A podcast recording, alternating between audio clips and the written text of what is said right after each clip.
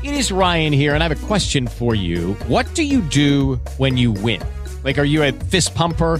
A woohooer, a hand clapper, a high fiver. I kind of like the high five, but if you want to hone in on those winning moves, check out Chumba Casino. At ChumbaCasino.com, choose from hundreds of social casino style games for your chance to redeem serious cash prizes. There are new game releases weekly, plus free daily bonuses. So don't wait. Start having the most fun ever at ChumbaCasino.com. No purchase necessary. Group. Void were prohibited by law. See terms and conditions. 18 plus. Lucky Land Casino asking people what's the weirdest place you've gotten lucky? Lucky? In line at the deli, I guess? Aha, in my dentist's office. More than once, actually. Do I have to say? Yes, you do. In the car before my kids' PTA meeting. Really? Yes. Excuse me, what's the weirdest place you've gotten lucky? I never win and tell. Well, there you have it. You can get lucky anywhere playing at LuckyLandSlots.com. Play for free right now. Are you feeling lucky? No purchase necessary. Void where prohibited by law. 18 plus. Terms and conditions apply. See website for details.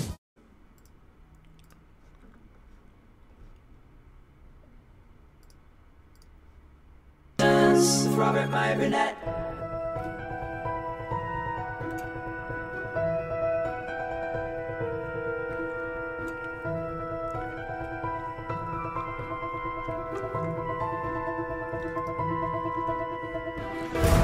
Well, greetings, imagination connoisseurs. Once again, it is I, your Duke of Dope Discourse, your master of fun and wonder, your viceroy of verisimilitude, your evangelist of the imagination, and of course, the still undefined, existential Mr. Rogers, Robert Meyer Burnett. And once again, I am Robcasting at you from the Robservatory. You, you imagination connoisseurs, you members of this, the post geek singularity community.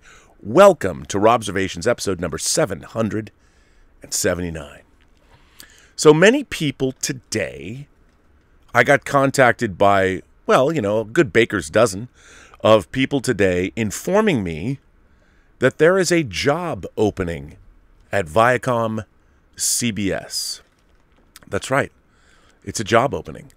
And uh, I uh, I was like, "Well, what is that job opening?"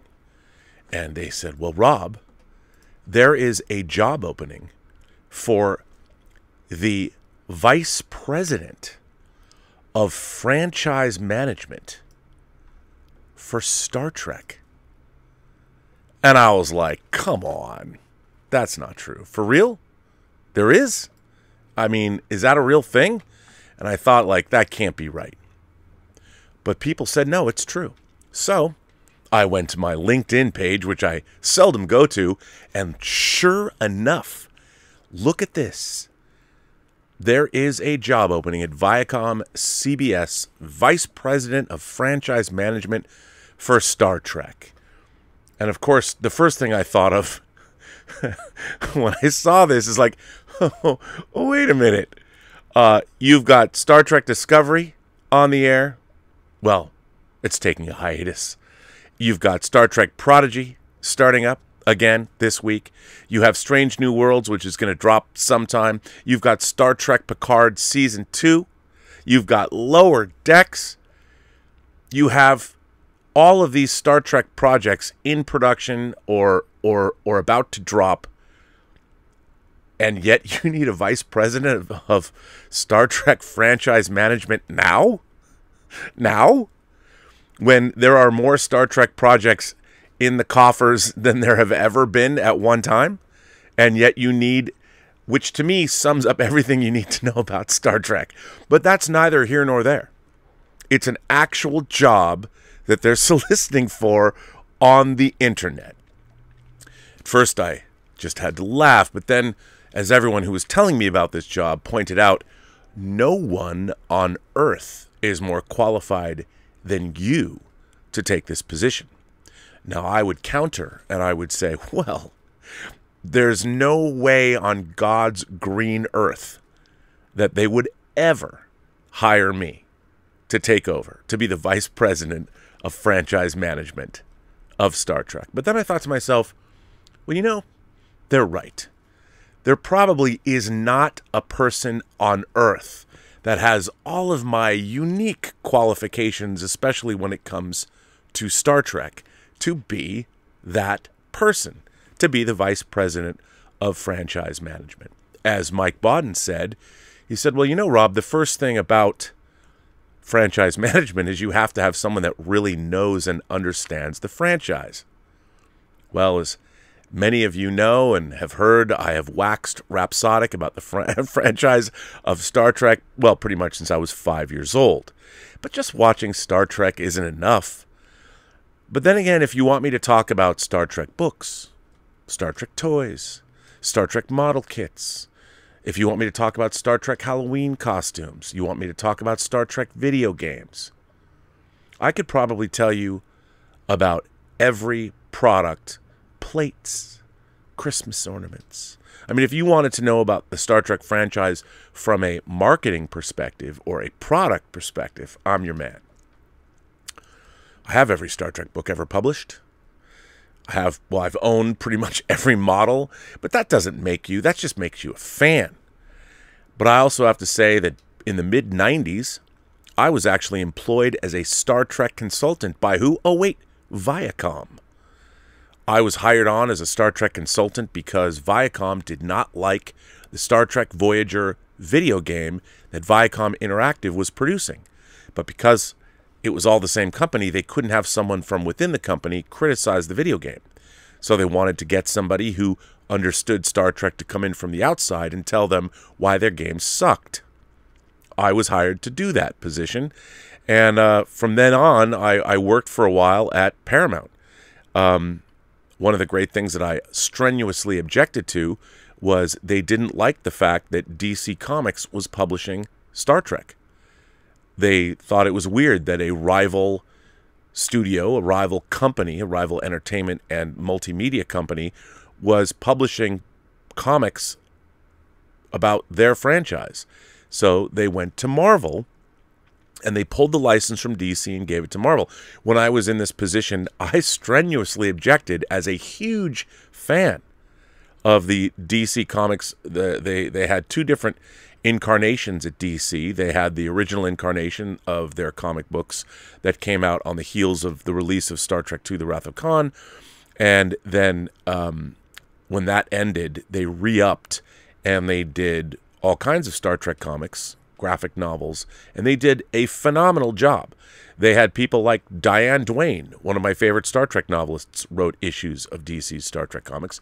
Peter David, of course, wrote issues of DC Star Trek comics.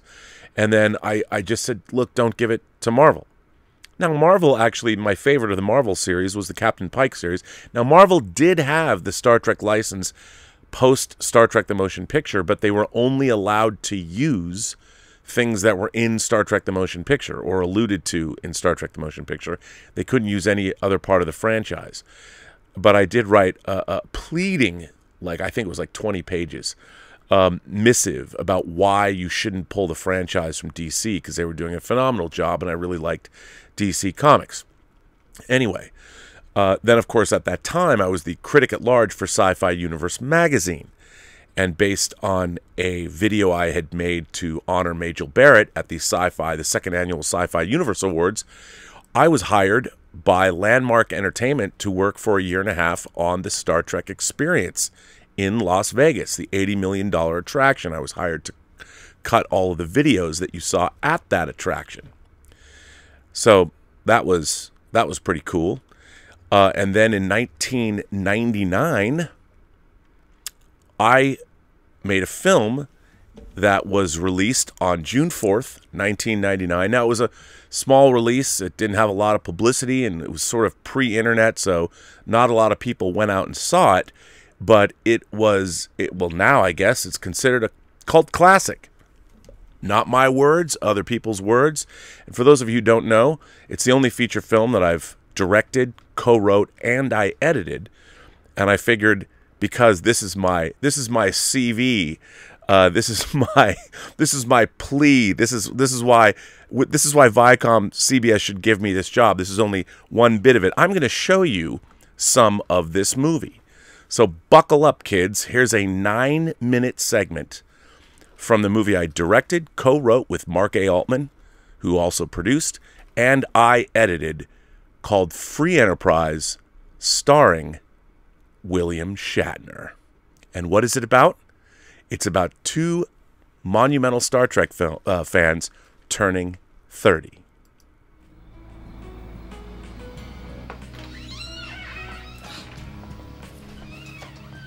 I don't know what you're complaining about. You're not going to be 30 for another six months. Yeah, but I still feel like Bill Gates after the Dow Jones just dropped 500 points, man. My relationship with Trisha was a huge investment for me, and a future was just totally bottomed out. So it's back to a series of meaningless trysts, collecting women the way you do action figures. Okay, listen to me. If I, I, I can't help the fact that the only thing that interests me more than motion pictures is the fairer sex. Okay, I love women. I love everything about them. I love their inner secrets, their desires. I love sharing with them. You know, I mean, I'm sorry, but you can only do that through experience.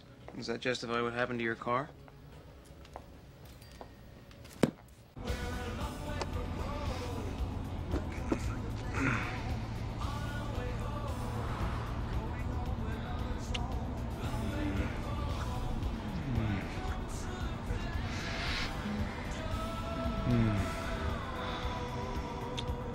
Me, Robert? After that, how could I not? Show me.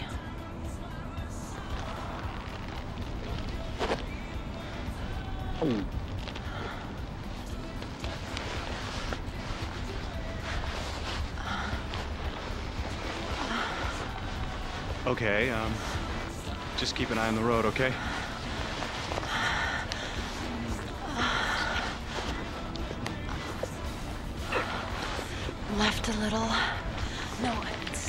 Steer to the left.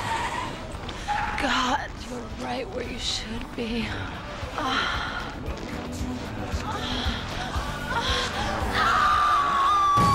All right, not one of my finer moments. But she did come, though. I'm so relieved. Apparently she was too. Listen, when I'm with a woman, I know that I'm gonna climax. I mean, it's not even an issue. You know, all guys come. I'm more interested in participating in my partner's orgasm. You know, women become very, very spiritual before orgasms. Oh my god. Besides, as I was led to believe, ladies first. Oh my god.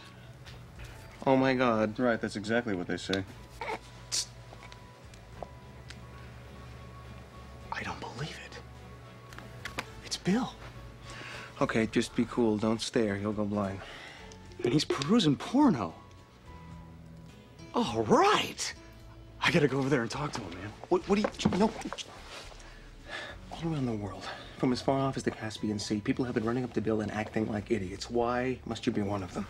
Because now it's my turn. I mean, don't you want to go over there and talk to him and see what he's like? I mean, William Shatner made us who we are today. But would you want to insult the man? Just respect his space. I do respect his space. It's the final frontier. Just, just be dignified. You know, don't do anything stupid. All right. Calm, cool, and collected. Don't make a big scene.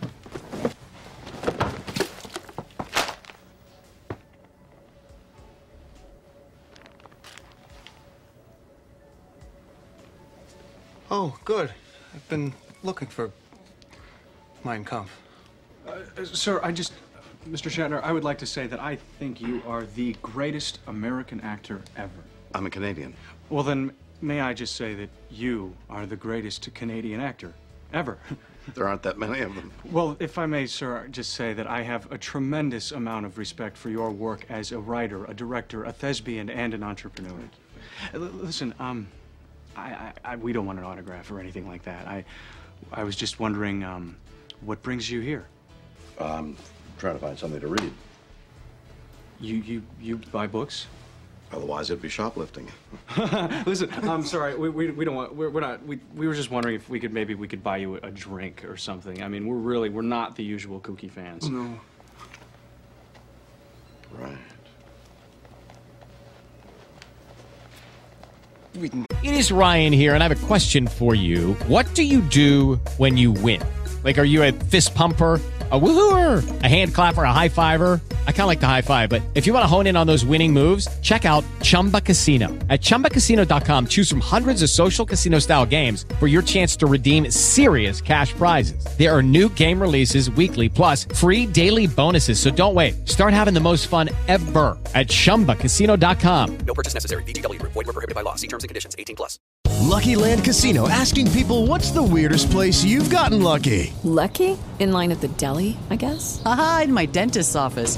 More than once, actually. Do I have to say? Yes, you do. In the car before my kids' PTA meeting. Really? Yes. Excuse me, what's the weirdest place you've gotten lucky? I never win and tell. Well, there you have it. You can get lucky anywhere playing at LuckyLandSlots.com. Play for free right now. Are you feeling lucky? No purchase necessary. Void where prohibited by law. 18 plus. Terms and conditions apply. See website for details.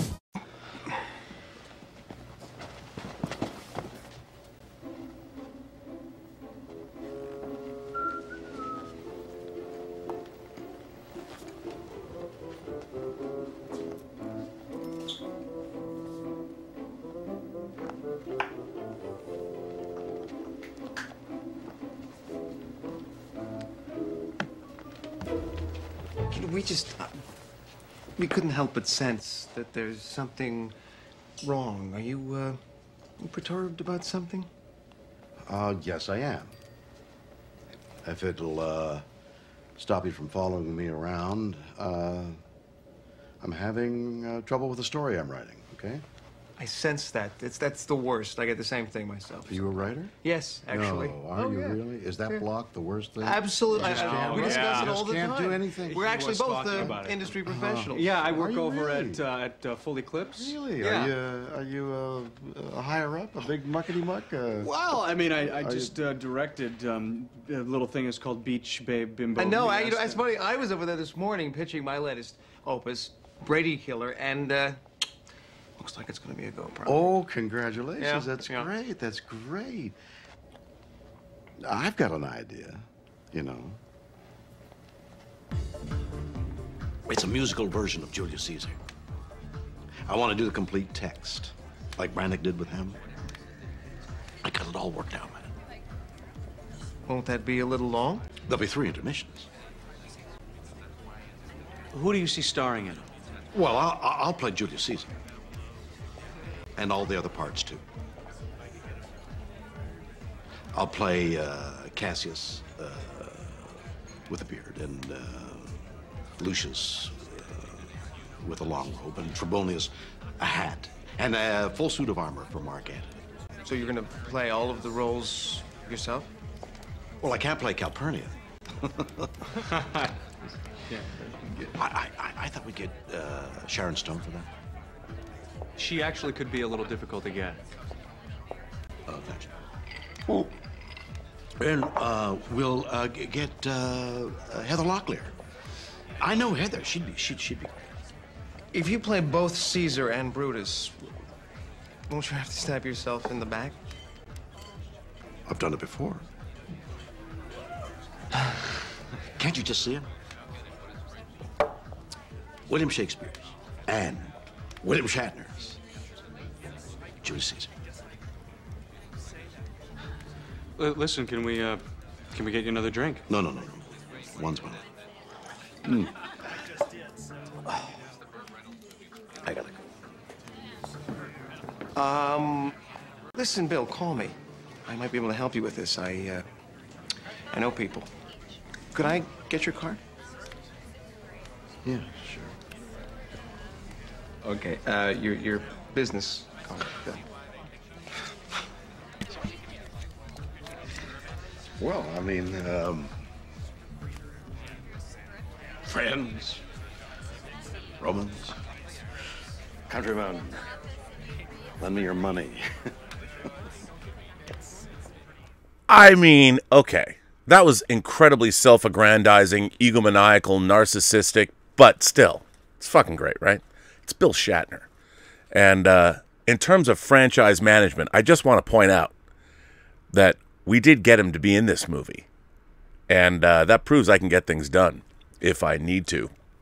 Now, after uh, Free Enterprise, my uh, next the the bona fides that I have to prove that I can manage the franchise is between 2012 and 2014. I worked with producer and director Roger Lay Jr.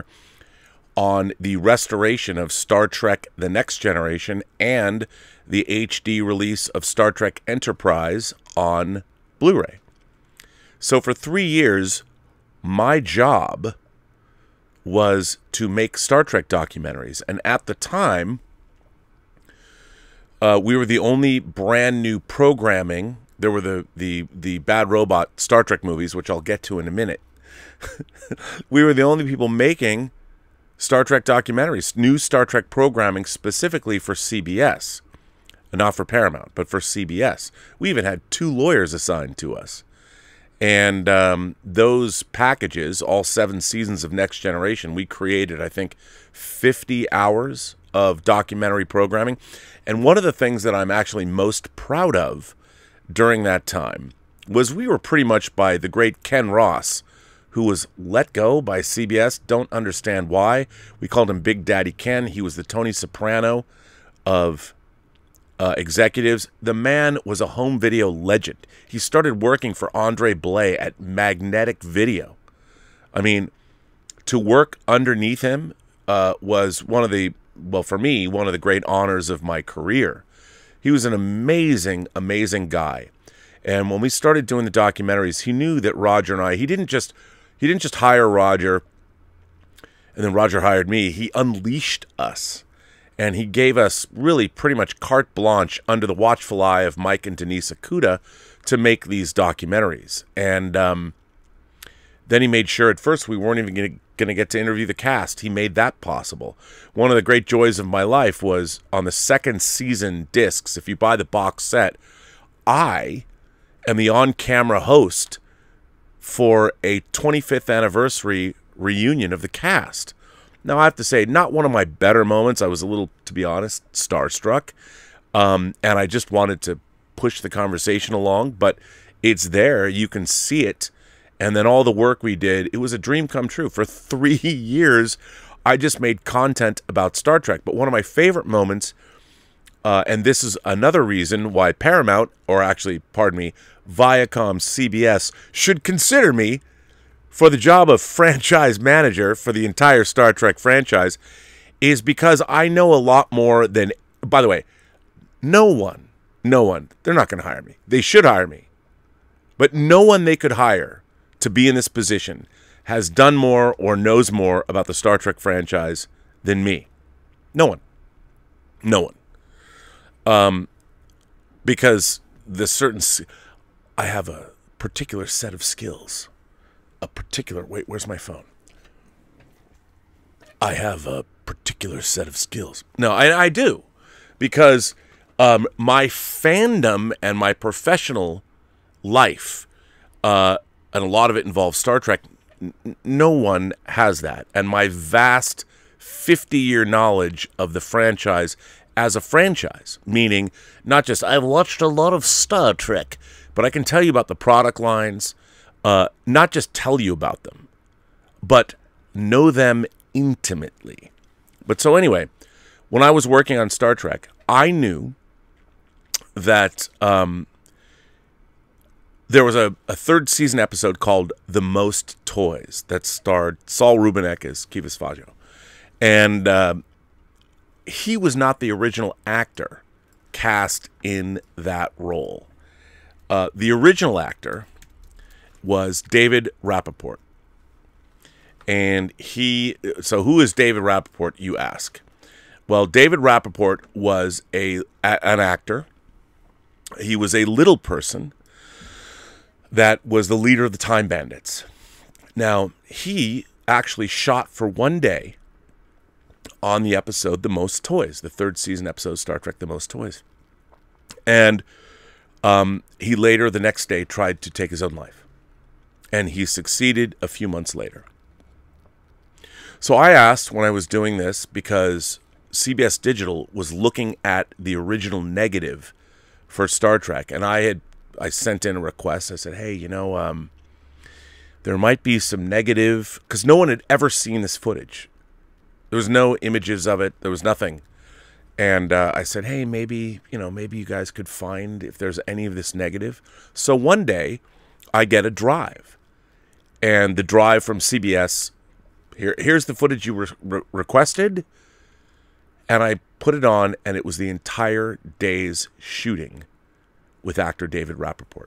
Most of it was with uh, Brent Spiner's data, and I cut it together. I got to cut together original next generation footage no one had ever seen. Now, does that mean much in the grand scheme of things? Probably not. But I would say the reason they should hire me as the VP of franchise management is because I knew they might have had it. I knew that somewhere in their labyrinthian Raiders of the Lost Ark vaults, you know, they had this footage. And what was really interesting was after I cut it all together, and I even did effects comps and everything, the lawyers kind of freaked out. They're like, what is this? And I had to explain what it was. They didn't even have any paperwork that this footage existed. That production day was pretty much scrubbed from existence because David Rappaport actually did, unfortunately, take his own life months later. And I protested. I said, look, man, this is a, a bit of Star Trek history that no one's ever seen, and it was the last thing that David Rappaport ever shot. They Paramount, uh, actually CBS, pardon me. It's hard. It's hard for me to disassociate the two. If I worked for Viacom CBS, I promise I would never make that mistake again. But they contacted his next of kin, and they said, "Listen, this is the last work he ever did. It, it, it would be great if we could see this." And it was. I would show it to you right now, but I would get demonetized from Paramount and CBS. They would they'd be like copyright strike, ka-ching, nope, done, finished. But it's on the season three uh, Blu-ray set, and if you buy the entire Star Trek: The Next Generation uh, uh, box set, it's on there. You can see that, and it's one of I have to say it's one of um, in my professional career, it's one of the things that I'm most proud of because as a Star Trek fan, it was it was since this is a job uh, interview, a resume, I would say it was my knowledge of the franchise that led me to that footage. If there was any other DVD producing team other than Roger Lay Jr. and myself, that footage would never have been uncovered. Oh, someone would say, well, Rob, somebody might have known. No, they wouldn't have. Only me. Remember, this is a job interview. I'm trying to tell people look, look, Viacom CBS, listen, Shari Redstone. And I would, I would ask all of you watching right now famously, the third season of Star Trek, the original series, the true Star Trek. You can't, you can't, everything other than the original series is an offshoot. Pure, uncut, unfettered Star Trek is the original series. And even to the end of Enterprise in 2005, Gene Roddenberry's DNA existed within the Star Trek franchise. Since 2009, uh, it's an era that I like to call the beginning of the great Star Trek hostage crisis, but we'll get to that. Uh, I'm just saying that all of Star Trek produced up to 2005, from 1966, if you want to even go earlier and say the Cage, the first rejected Star Trek pilot that all of the current stewards of Star Trek seem to think is the greatest thing ever. Um, I I love the Cage, but I only love the Cage as it was incorporated into the Menagerie Parts One and Two. Sue me. Uh, but anyway, so uh, what because I'm remember this is my this is my my my my resume, my job. This is my pitch, man. This is my pitch. You need to hire me as the vice president of franchise man. It is Ryan here and I have a question for you. What do you do when you win?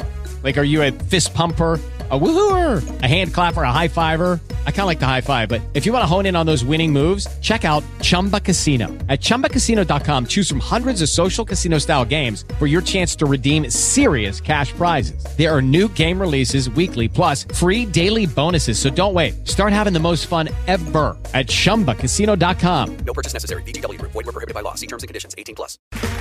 Okay, round two. Name something that's not boring. A laundry? Ooh, a book club. Computer solitaire, huh? Ah, oh, sorry. We were looking for Chumba Casino. That's right. ChumbaCasino.com has over 100 casino style games. Join today and play for free for your chance to redeem some serious prizes. ChumbaCasino.com. No purchase necessary. Void where prohibited by law. 18 plus terms and conditions apply. See website for details. management for Star Trek because I have a holistic view of the franchise. I'm not just a fan, I'm not just a Hollywood movie making professional, but I'm also somebody that understands your franchise from the very basic DNA elements all the way to the larger picture. And I think what the franchise has become now is mismanaged. There is a reason why Star Trek is floundering. It is not making the kinds of money you want it to, and you think that by making a bunch of stuff and putting Star Trek on it is going to lead you to box office dollars, streaming dollars, merchandising dollars. It is not. I ask you, where are the Star Trek Picard action figures? From my recollection, the only person or the only company that has made Star Trek Picard merch, well, you could say that there are Picard novels, and you could say that Eaglemoss is doing Picard ships. They've done the Eddie Van Halen Picard ship. But I would I would implore you to ask Eaglemoss, and you already know this, you don't have to ask, you can just look at it. What are Eaglemoss's best selling starships? By the way, Eaglemoss is one of the greatest Star Trek uh, uh, in terms of licensees, one of the greatest that ever was. And what's interesting is right now we have some of the greatest Star Trek licensees ever. Simon Schuster's gone, but the Star Trek novels, the Star Trek models that are being made now by Round Two, the Star Trek uh, ships and and merchandising that Eaglemoss is doing, and and the greatest new player on the block, EXO-6. You've got four licensees that are finally crushing it, and I wonder. Are they getting are they getting the love that a franchise manager would have to give them? I'd give them that. And I will say this. One of the great things about Paramount and CBS is there is a man, there's actually two people. Uh, John Van Citters and Marian Cordry who, who are they're amazing. They're amazing. But you know what? Even John Van Citters said to me, "Well, Rob, one day you're going to get your Art Asylum or D- Diamond Select Enterprise C." Come on, man. Where is it, John? Where is it? Where is my big plastic Enterprise Ambassador class Enterprise C? Never got it, bro. I got it from Eaglemoss, the XL version, which is cool. I understand. I understand, but listen to me. Listen to me. The reason that I should be made the franchise manager of Star Trek is because I will make you more money. And why is that? Because I understand the Star Trek franchise and fan base deeper, longer, more than anyone else. Now, there might be people. I, I, I'm not saying I could win a trivia battle with everyone because I don't. I could have 25 years ago. Can't now. But you know what? I know more about the franchise and more about the merchandising of the franchise. And by the way, let's take a little dive. Let's take a deep dive. Uh, Star Trek, or I like to call it the Star Trek hostage crisis, that began in 2009 when J.J. Abrams, a man who in, said in every interview when Star Trek 09 was coming out, he wasn't a Star Trek fan the man who made a Star Wars movie that grossed over $2 billion, and the next time he made a Star Wars movie, it grossed a billion. The man's, I mean, talk about a fall from grace. Well, Bad Robot, of course, Bad Robot took over the Star Trek franchise in 2000, well, 2007 or whatever.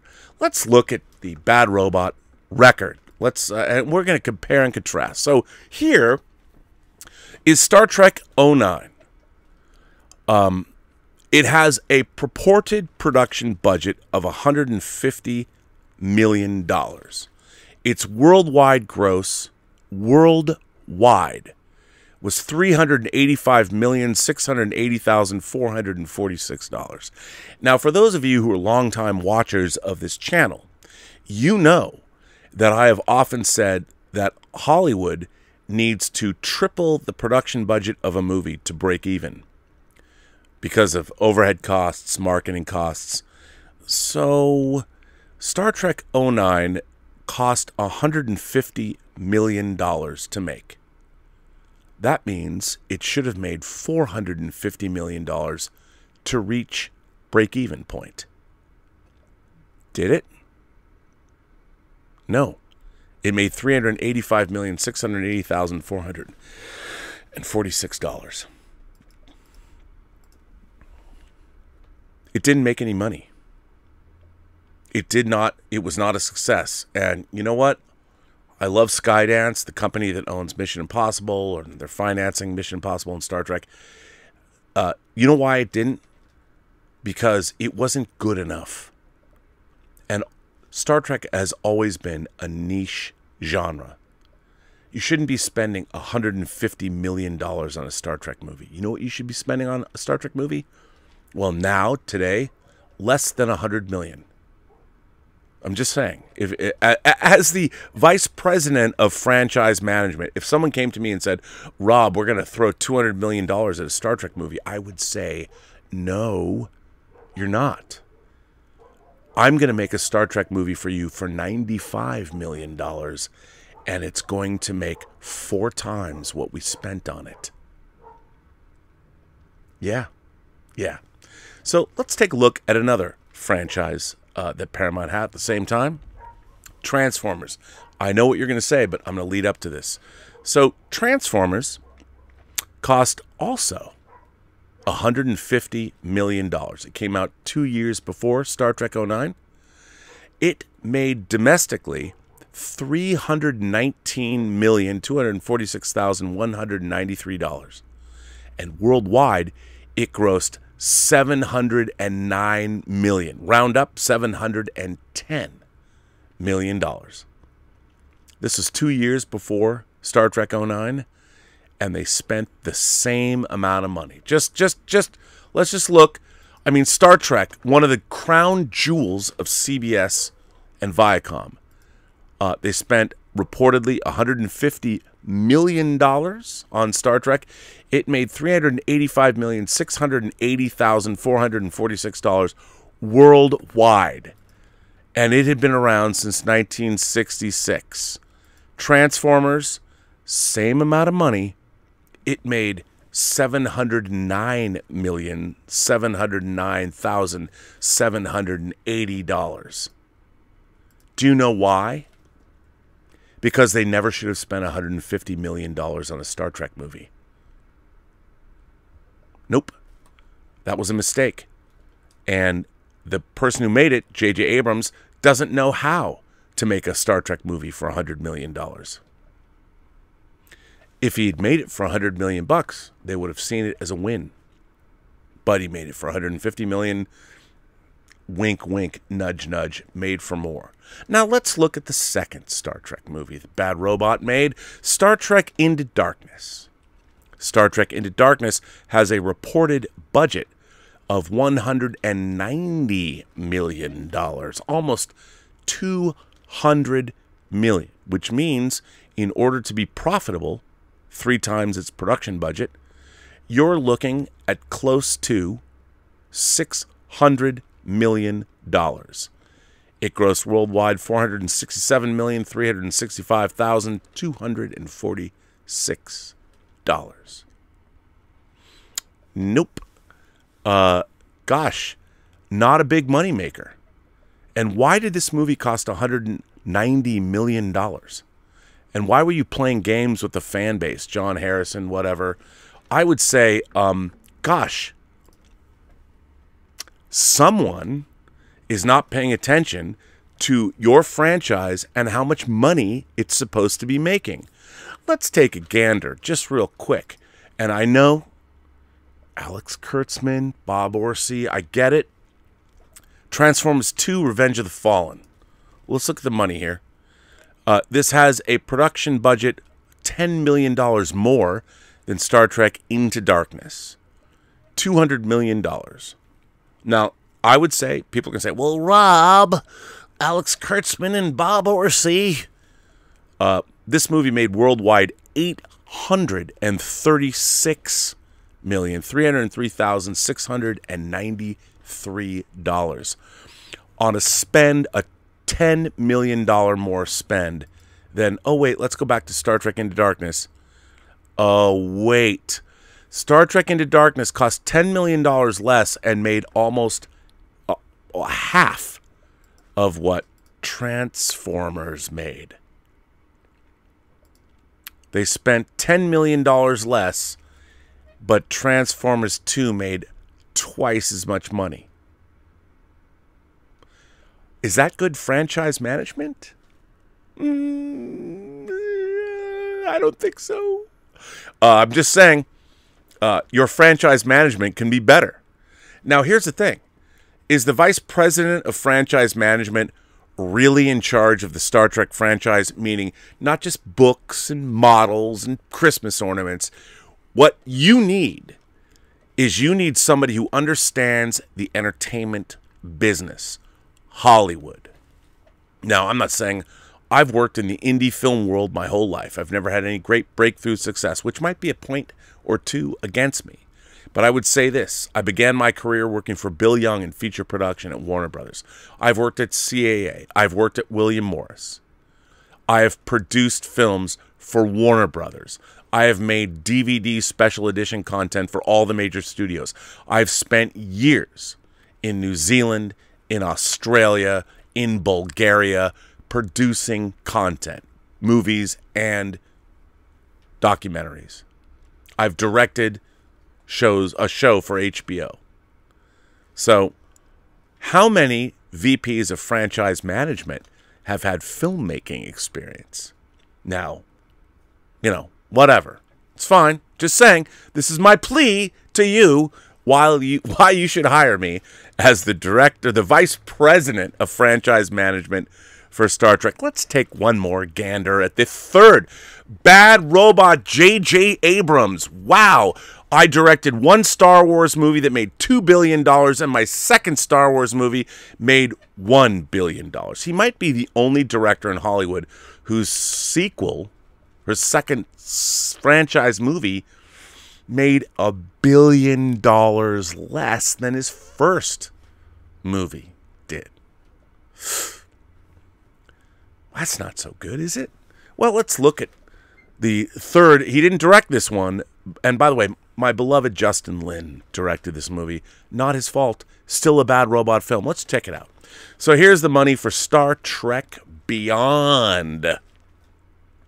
$185 million production budget, 15 million less than Into Darkness. Still, uh, it needs to gross three times that 185 million to break even in current Hollywood accounting. It only made 343 million four hundred seventy-one thousand eight hundred and sixteen dollars. By the way, the marketing for this movie was abysmal. No one even knew it. It was. It is Ryan here, and I have a question for you. What do you do when you win? Like, are you a fist pumper? a woohooer, a hand clapper, a high fiver. I kind of like the high five, but if you want to hone in on those winning moves, check out Chumba Casino. At ChumbaCasino.com, choose from hundreds of social casino style games for your chance to redeem serious cash prizes. There are new game releases weekly, plus free daily bonuses. So don't wait. Start having the most fun ever at ChumbaCasino.com. No purchase necessary. VGW. Void were prohibited by law. See terms and conditions. 18 plus. It's coming out. Um,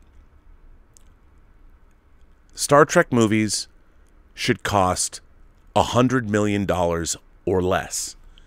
And the reason they don't is because the people that are making Star Trek don't know how to make Star Trek effectively.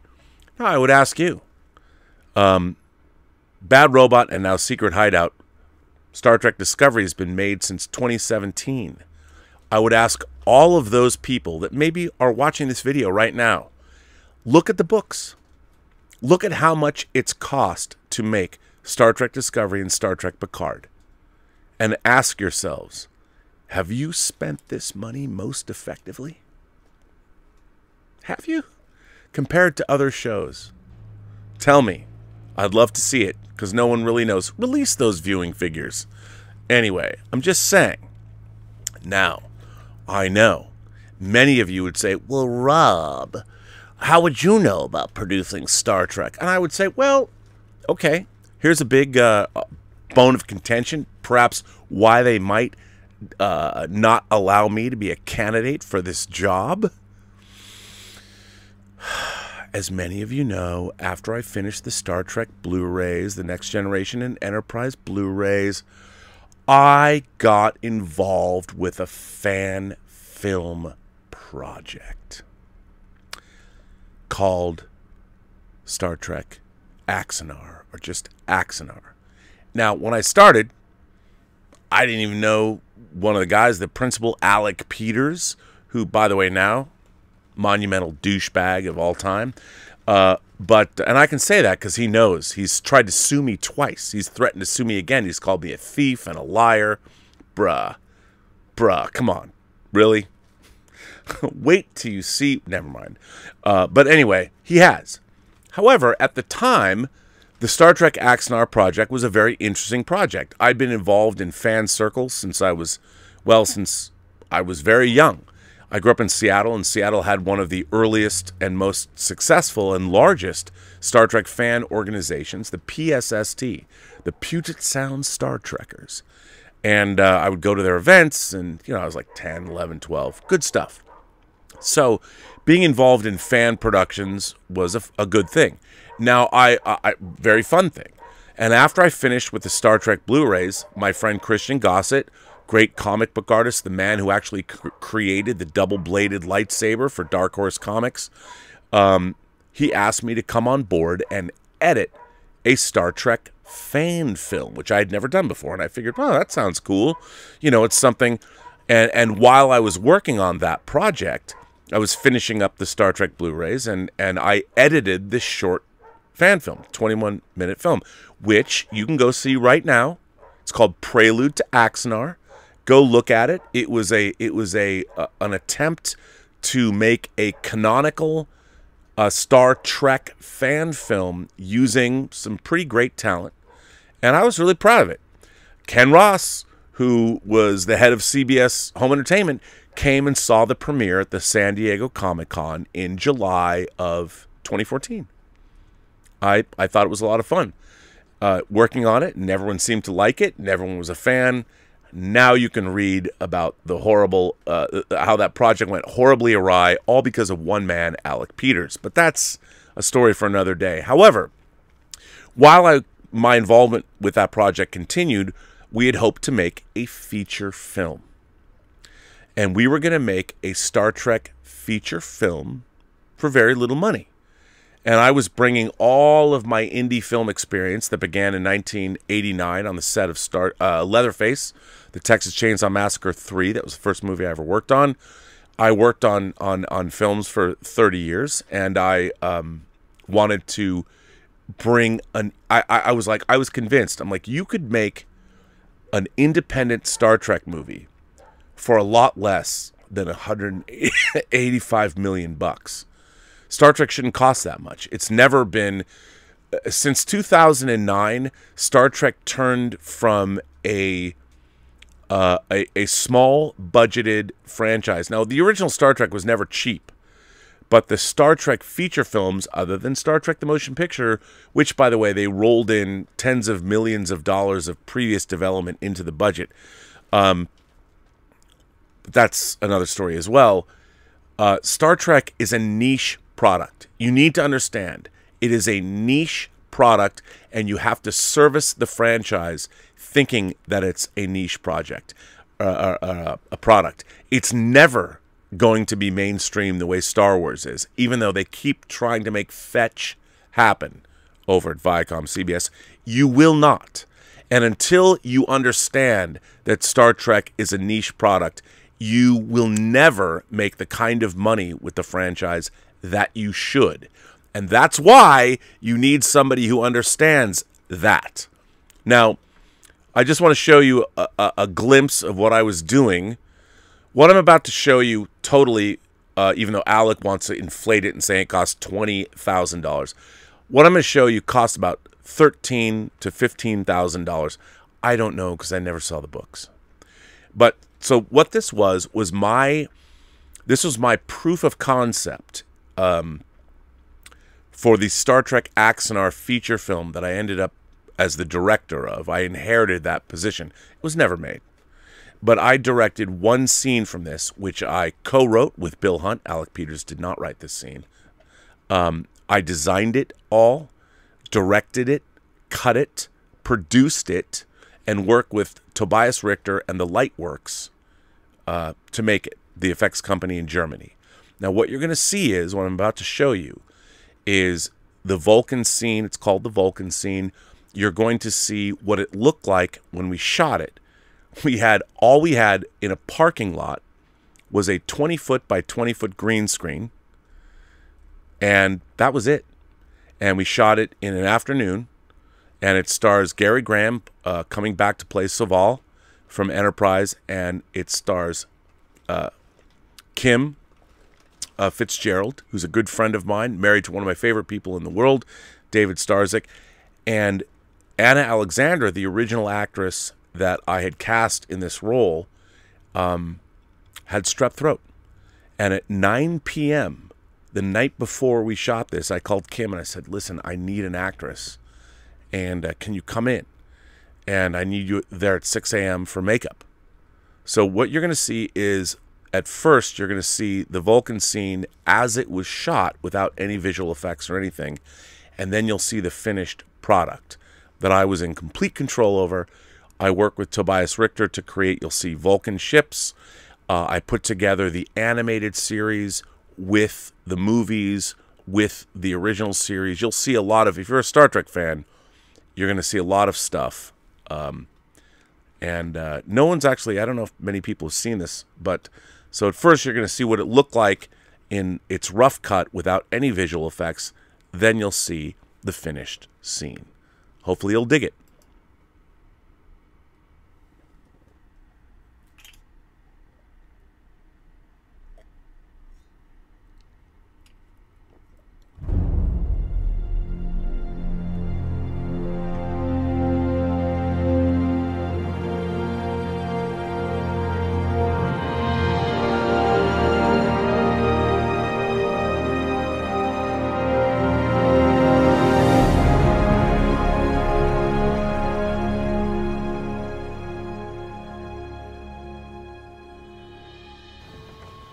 I sense your disapproval, Soval. Forgive me if I cause offense. There is no offense when none is taken, Shalera. We've known each other far too long for that. I fear the Council is making a grave mistake. The vote is cast. Ratification but a mere formality. Vulcan will secede from the Federation. Minister, the Klingons began this war to shatter the Federation. Our exit will ensure that outcome. Will not our exit end the war, and thus bring peace with the Klingons? Peace is not their goal. If Vulcan secedes, other member worlds will follow. Divided, we will all fall to Empire. But what good is a Federation that does not listen to us? We warned the humans that reckless expansion would provoke the Klingons. Why do you favor them, Soval? When our people were lost, it was the humans who led us back to the teachings of Surak. They have united us, world upon world, in common purpose. Your connection to them goes beyond logic. Perhaps. Humans are impulsive. They ride the tempest of their emotions, but they grow stronger doing so. No other race has accomplished so much in so short a time. We could learn from them. You must inform Earth that the Council's decision will soon be final. You must help me change the Council's mind. We cannot abandon the Federation to Lyra. We must build a better future together. Chaos builds only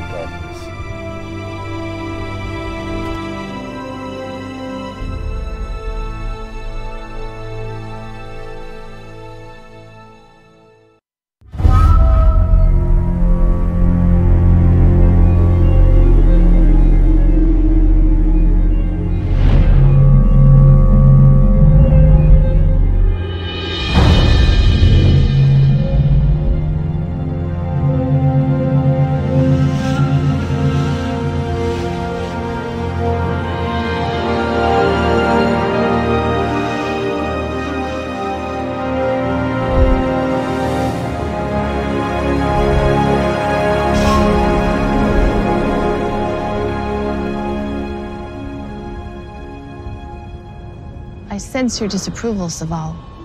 Forgive me if I cause offense. There is no offense when none is taken, Chalera. We've known each other far too long for that. I fear the Council is making a grave mistake. The vote is cast. Ratification, but a mere formality. Vulcan will secede from the Federation. Minister, the Klingons began this war to shatter the Federation. Our exit will ensure that outcome. Will not our exit end the war, and thus bring peace with the Klingons? Peace is not their goal. If Vulcan secedes, other member worlds will follow. Divided, we will all fall to the Empire. But what good is a Federation that does not listen to us? We warned the humans that reckless expansion would provoke the Klingons. Why do you favor them, Soval? When our people were lost, it was the humans who led us back to the teachings of Surak. They have united us, world upon world, in common purpose. Your connection to them goes beyond logic. Perhaps. Humans are impulsive. They ride the tempest of their emotions, but they grow stronger doing so. No other race has accomplished so much in so short a time. We could learn from them. You must inform Earth that the Council's decision will soon be final. You must help me change the Council's mind. We cannot abandon the Federation to Lyra. We must build a better future together. For chaos builds only darkness.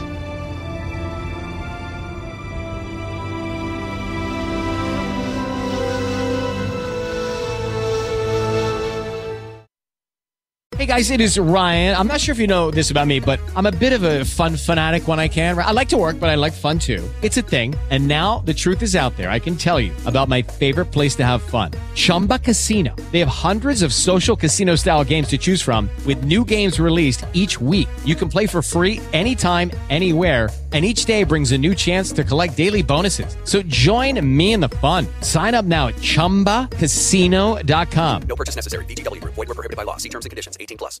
With the Lucky Land slots, you can get lucky just about anywhere.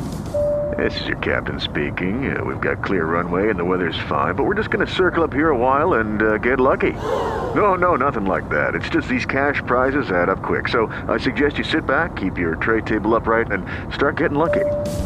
Play for free at LuckyLandSlots.com. Are you feeling lucky? No purchase necessary. Void where prohibited by law. 18 plus terms and conditions apply. See website for details.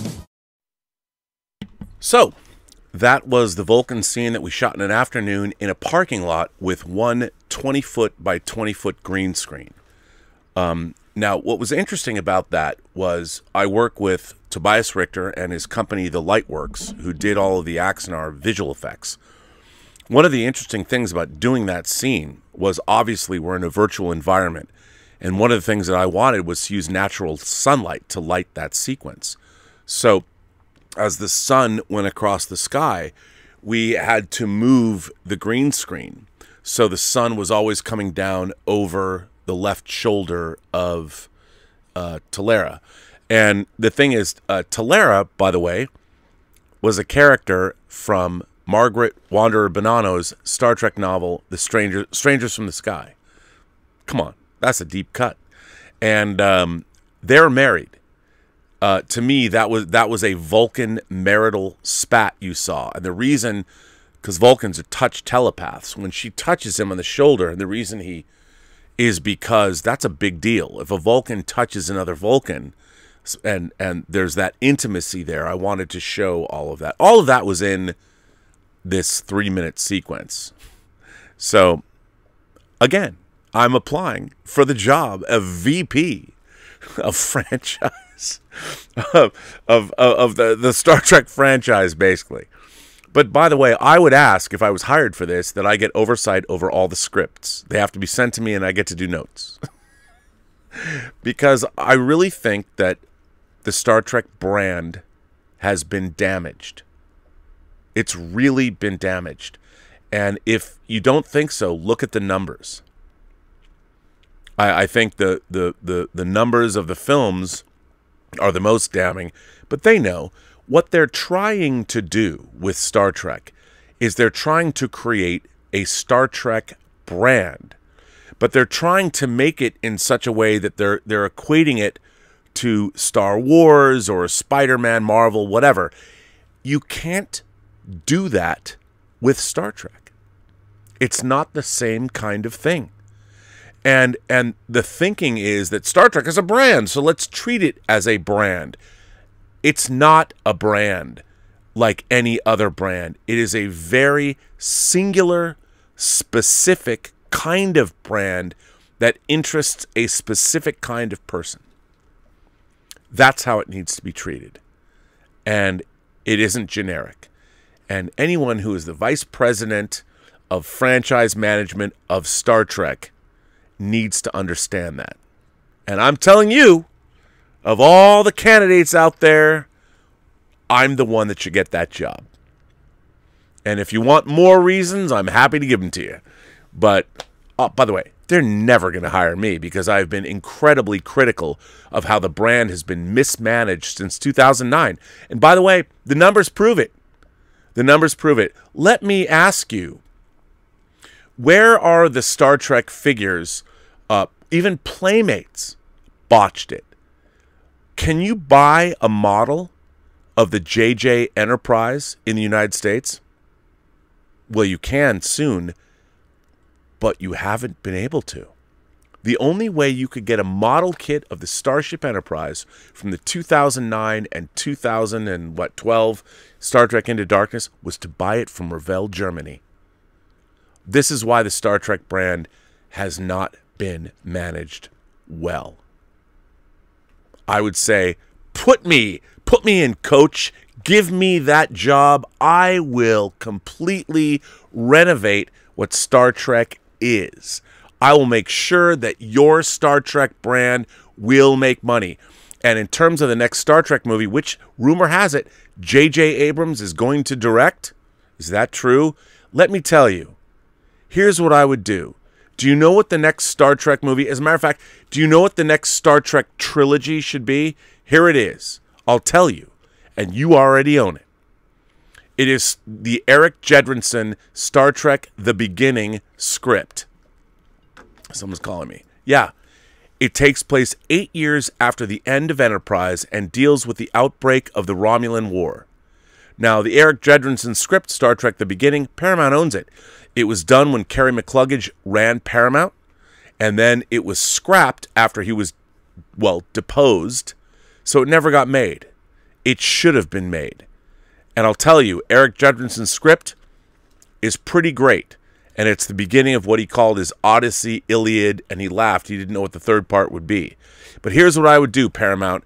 You hire me to be your VP of franchise development. I'm going to put Star Trek The Beginning, Erik Jendresen's script, into play, and we're going to make it for $95 million. That's what we're going to make it for. And you know what? You're going to release it theatrically. I guarantee you we're going to make 500 million. How do I know that? Because I'm fucking awesome. That's why. And you people have been mismanaging Star Trek since you hired Bad Robot and had a director who went on every fucking interview and said, "You know, I never liked Star Trek. It was too intellectual. Jesus Christ. If I went if I went up for any job and said that, I'd never got it. But hey, I understand Bad Robot, whatever. This is my plea to you. Your job that you've put on LinkedIn linked fucking in. For fuck's sake, anybody can. Really? LinkedIn. VP of franchise management for Star Trek is on fucking LinkedIn? Unbelievable. I mean, my God, Shari Redstone. Really? really? Like any yo yo? I'm not. No offense.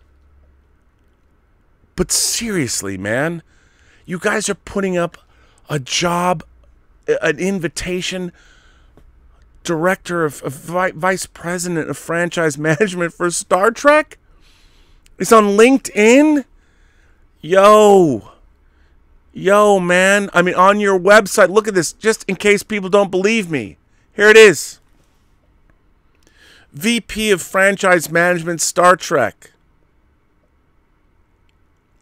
Come on. Really? Really?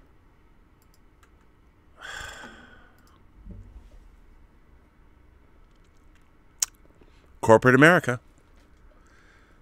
You know, we need smart, knowledgeable people to forge the future, like the sword Excalibur or Mandalorian Beskar armor. We need people who know what the fuck they're doing. And you know what? No one has understood what to do with Star Trek for the last almost two fucking decades. You know who does? Me. I know. So here's my plea, and I would ask all of you watching this video right now if you think that I could help the Star Trek franchise out, write to Shari Redstone, Viacom, CBS. You know what? I wasn't thinking I should have had the address ready to go. I don't. Find it. Plead. Make them make me the vice president of franchise management. And by the way, make it performance based. Say, hey, man, Rob Burnett will work for. He'll start out his beginning salary. Give me, give me a little. Give me, give me something. Give me 125 grand a year, all right? But make it performance based. If I somehow step up the amount of money that you're making every year, I get, say, let's call it 25%. If I make sure that Star Trek products makes 25% more than they made the year before, you give me whatever that whatever 25% of that is. I don't know. I, I structure it the way you want. Hire me. Make me your vice president of franchise management.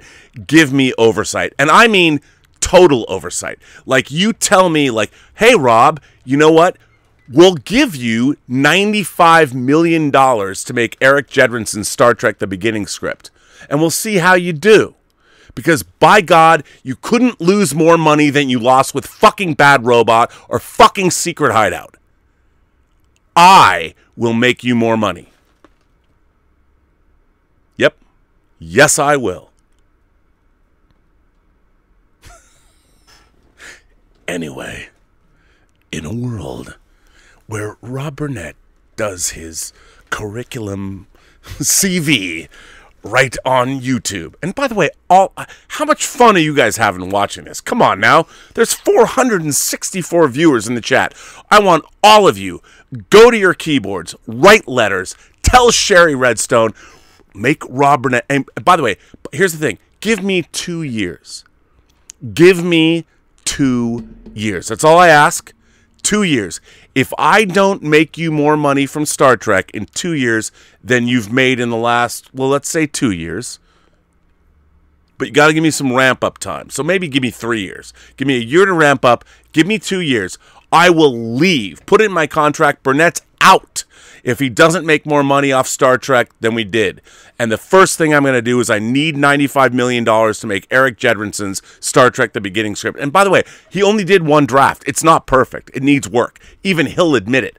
I want him to come on. He was a supervising producer of Band of Brothers. We're going to fucking make that script. That's what we're going to do. That's our first thing that we're going to do. Erik Jendresen's Star Trek The Beginning script. We're going to make that for $95 million.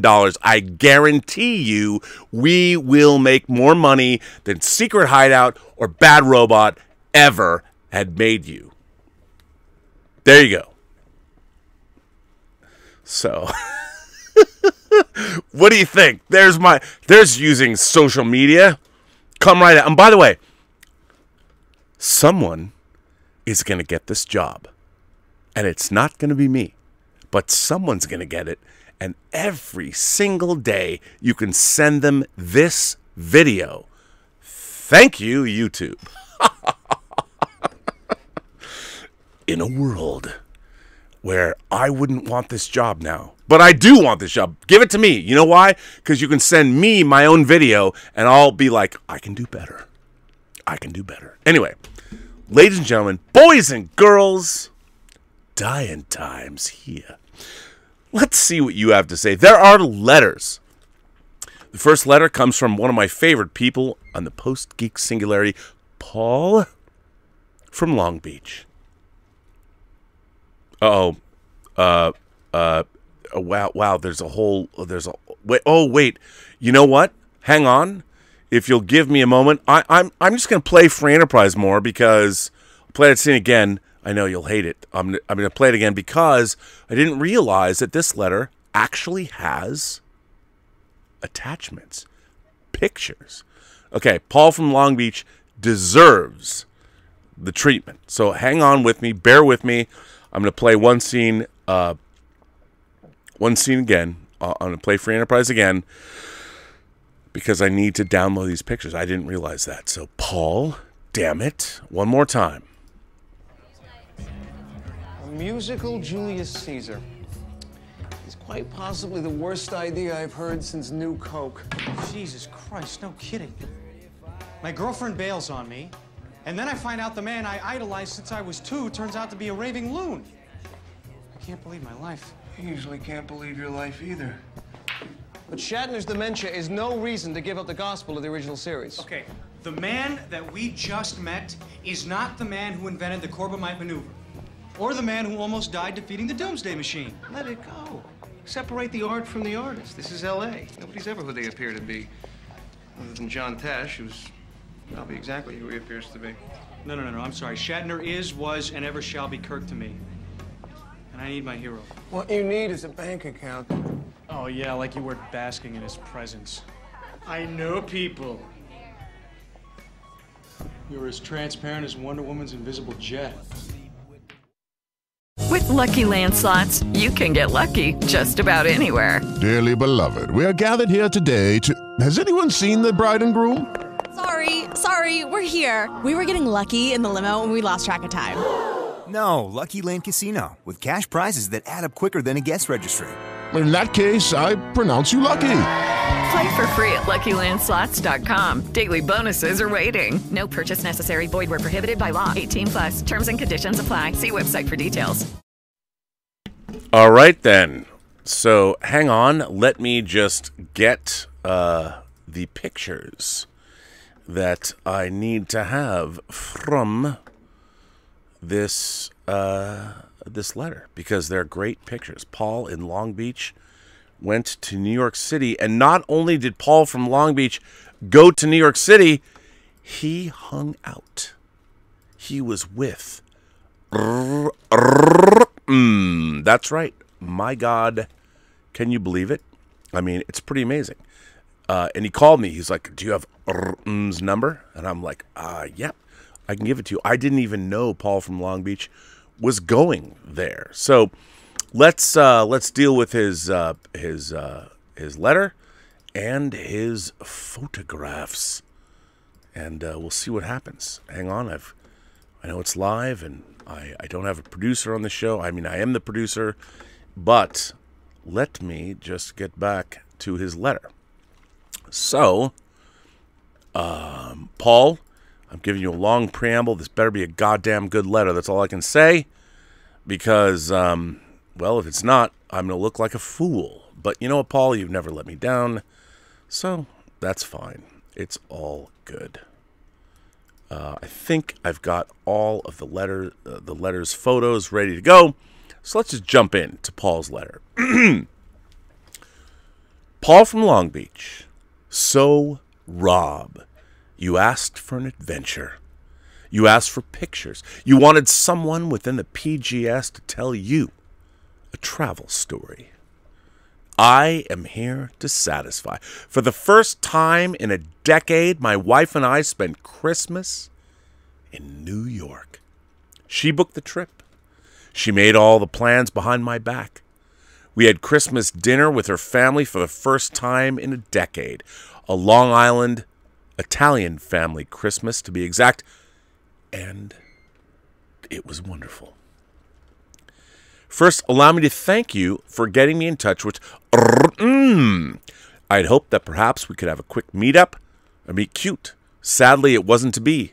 Hell, I was a few miles from Michaelito and she was only a little further away, but the truth is, it was family time.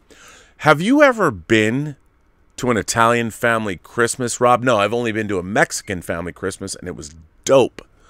Um, four Italian sisters, their husbands, grown children, and new children. It's all about food, alcohol, and full grown adults screaming at each other. Not in an angry way, but 20 people crowded in a living room and kitchen just trying to talk to each other. It's magical. Some of these, most actually, are terrible pictures, but I shared them with RM to show my joy at being on Long Island, and apologies to her, I wanted a little white Christmas. But Anna and I brought the rain with us. So here we go. Here's a picture. There's a pi- oh, look at that! Oh my god, I'm so hungry right now.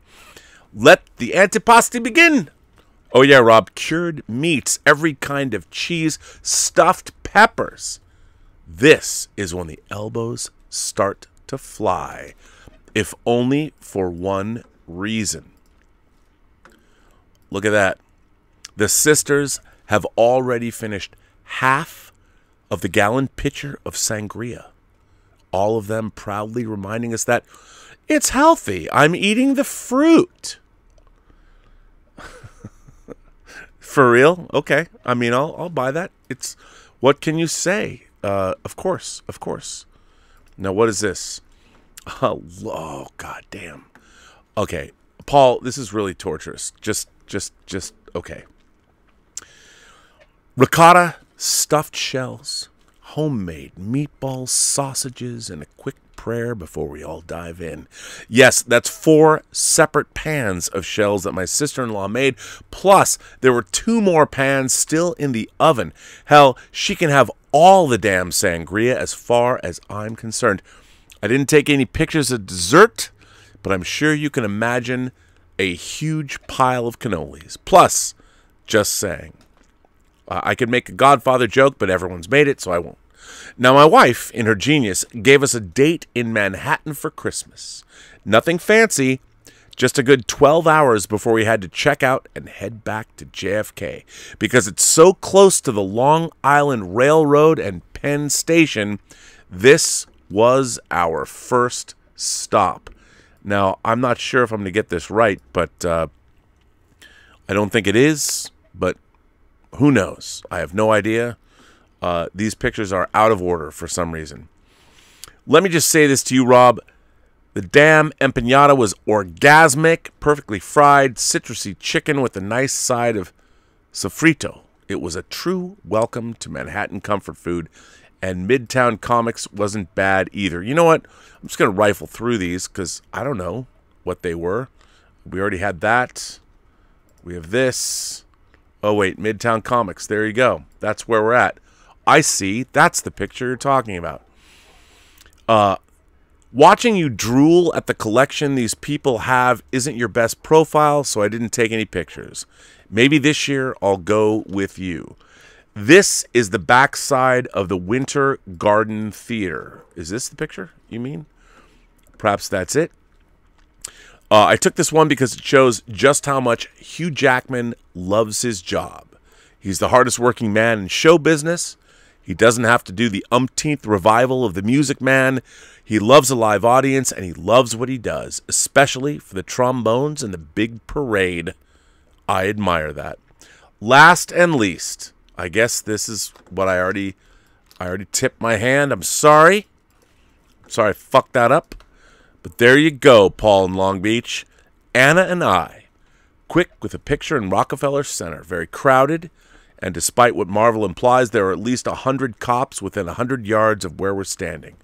We spent a bunch of downtime at the. Uh, we spent a brunch of time. No, no, a bunch of time. It's not brunch. We spent a bunch of time down at the Bryant Park Christmas Market. She bought socks and scarves. And if my wife wants big, comfy socks to help dust our hardwood floors, I'm just fine with that. Anyway, dude, hope you and everyone in the Post Geek Singularity has had a goof holiday season. It was really special for Anna and I. Cheers, Paul. Paul from Long Beach. Come on, man. That, my friend, what a fantastic photo essay. Thank you so much for that. That was amazing. Uh, very much appreciated. Uh, Omar94, God forbid Omar94 uh, wouldn't write a letter. Hi, Rob, moderators and the Post Geek Singularity. You stated on the John Campea show how Avatar 2 is your most anticipated movie of 2022. That's the movie I'm interested in seeing the most this year, too. For me, it's a bit of a bias since I really liked the first movie, and I've waited over a decade to see the sequel after it kept getting delayed and delayed. I was a freshman in high school when the first movie came out. Not to be a pessimist, but I hope I live long enough to see the second film and the other sequels. Hopefully, the movie delivers. Considering how long it's been since the original Avatar, since it would be a disappointment if the movie is underwhelming after waiting all this time, it's also a big deal because we haven't had a James Cameron directed movie since the first Avatar. Let's see if he's still got it behind the camera after all this time. Bro, bro, can I just say, let me just interject. Why does everyone always bet against Jim Cameron? The first man to make a hundred million dollar movie. People like, ah, James Cameron's folly. Terminator 2, yo. Then it's like Titanic, even the two studios, like, what? How much money are you spending? Oh my God. What did Jim do? What did he give you? He made everyone a lot of money. And then it's like, Avatar. What the hell, Avatar? It's FernGully in space. It's Dances with Wolves. Yeah. And it's also the most successful movie of all time. Again. So, uh, why is Avatar 2 my most eagerly awaited film of 2022? Because I think whatever Jim Cameron has cooked up his sleeves, it's going to be amazing He's been doing the research and development, the R&D for the film business since 1988. When that pseudopod was in the abyss, you know, the water thing and Mary Elizabeth Mastrantonio. I mean, when that happened, that paved the way for the T1000 and T2. I mean, the man is on the cutting edge. So, and he's been married to Suzy Amis for a long time, which means he's pretty stable. So I think what he's done is going to be amazing never bet against Jimmy C. That's all I say. Uh, hopefully, the movie delivers, considering how long it's been since the original Avatar, since it would be a disappointment if the movie is underwhelming after waiting all of this time. Well, yeah, don't worry. Cameron did discuss a while back of doing glasses free 3D, so let's see if that will be the case for Avatar 2, which could give it a boost at the box office or in IMAX. We will also finally see what the underwater world of Pandora looks like after seeing the rainforest and floating mountains from the first movie. I agree. Adding to the bias, I really want the movie to blow up the box office like the first film so I can see all of the other sequels and also because I want the naysayers to eat their words. Thanks and live long and prosper. Omar. Uh yeah. I I'm with you 100%. Now, Mike Bodden sent me this one, forwarded this me. It's from Jacques Le Visconti. I'm going to read it anyway. He says, maybe you don't want to do it. Uh, oh, no, I can't. Um, I can't. I can't read this because this is a, a business related letter. I'll tell you about that uh, later. We'll see. And um, we got another one from our friend Pedro Ferreira. Pedro, Pedro, Pedro. Hi, Rob. This isn't going to be a positive letter, but rather than just being an excuse to slag people off, I want to highlight somebody's concern of us, as in whether it has merit. 2022 is sure becoming eventful online for me, with some insults directed towards me on other channels. The kind of edgy insults the YouTube filtering should be working on because they cross the line of taste but do nothing about. One person decided to stalk me online for contact details because I kept telling him that I found the BBC adaptation of the Narnia books superior to the Walden Media adaptations you worked on, Rob. Come on, bruh. Uh, you know, that was me. I was stalking you. I'll, I'll, I'll admit it. I'll come clean. I was stalking you. I wanted your deets. I was going to dox you online. No, I'm kidding. I, that wasn't me, but I don't know why I wonder, should I change my username to something that makes me less of a security risk? Doesn't matter, I have people. Oh, wait, sorry. You might laugh, but I don't want to step outside my house one day to get stabbed by someone who's yelling, bullshit, CG Aslan is more lifelike than the animatronics Aslan.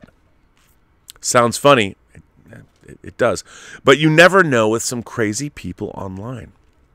I think we can all agree that if toxic behavior exists, it's with these types of people, but it seems the editor of the Film Stories website thinks better.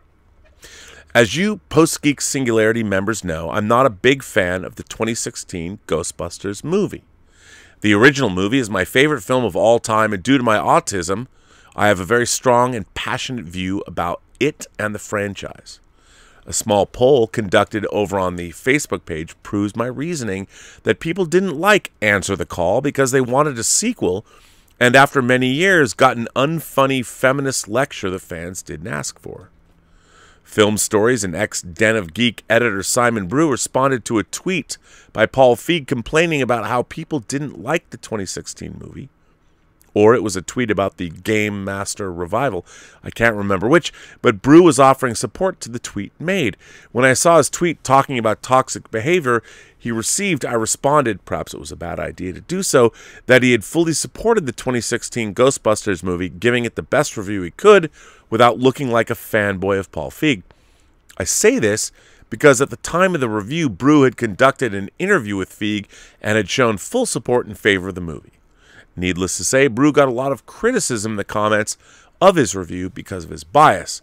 Bias he, of course, denies.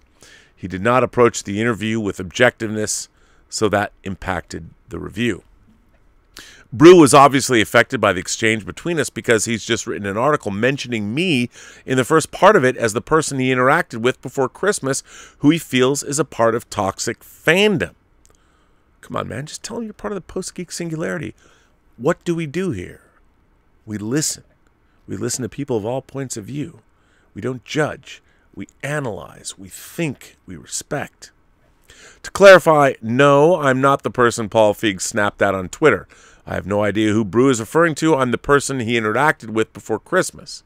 Simon couldn't understand how I remembered a divisive review that had been published back in 2016 as though I was holding a grudge, so he felt that was toxic. My response to him, like any sane person, is I'm glad my memory still works. Otherwise, how can we have various for, uh, uh, uh, how can we have continuity? Pardon me. My response to him, like any sane person, is I'm glad my memory still works. Otherwise, how can we have continuity? I knew Simon Brew from being the editor founder of Den of Geek. People there had very strong opinions, but I but I like various forums was banned because I don't share left-wing ideals. The people who could fit the description of being toxic were those that said a lot of things worse than I did. These people were never questioned by the mods because they were left wing and agreed with Simon.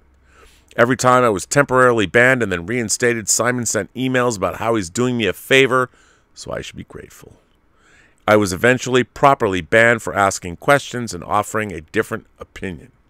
As soon as he left to begin Den of Geek Mark II, aka Film Stories, all of his loyal fans migrated over and he made sure to ban my username upon opening the website. Wow.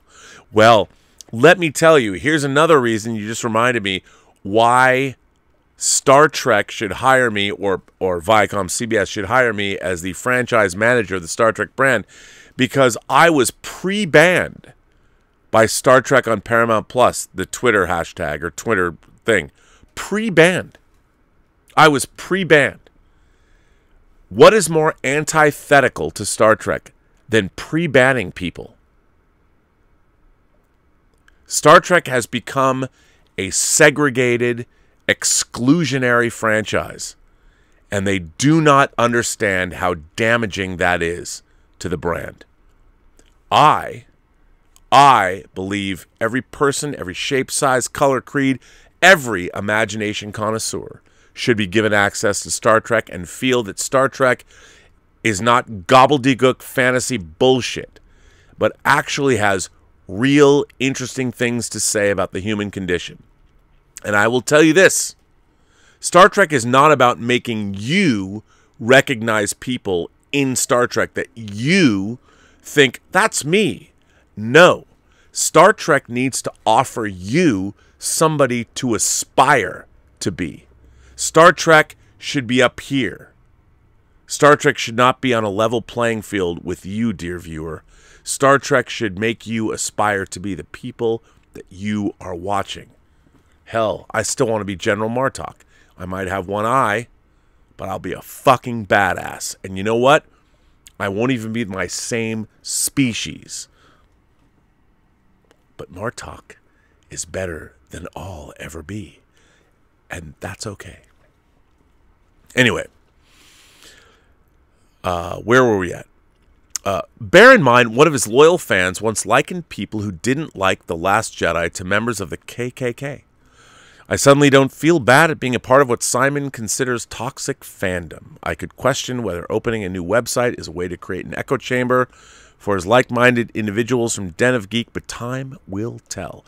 It's a starry state of affairs, but not one limited to his website, which is why I've been banned from various places. It's not an easy job editing a website while modding, so perhaps the blame can't be totally placed at Brew's feet, but I always felt hurt by his eventually banning of me when he knew I had mental health issues or disabilities.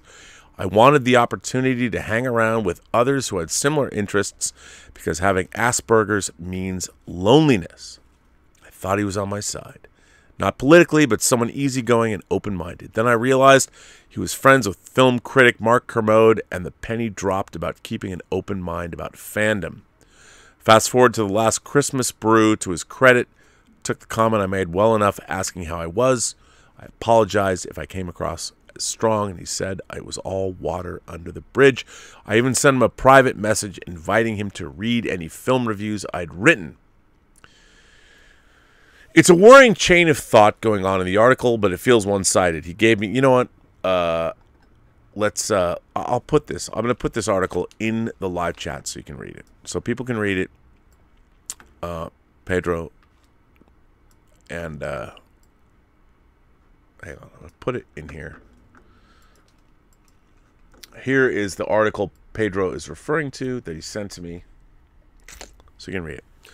It's a worrying chain of thought going on in that article, but feels one sided. Brew's article in the comments, visited by some of the same lovely people, seem to suggest the best course of discourse is no discourse at all because it will involve criticism.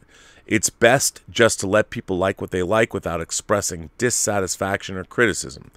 Brew would rather we let others enjoy what we don't enjoy because, according to him, the 2006 movie meant so much to the people he's spoken to.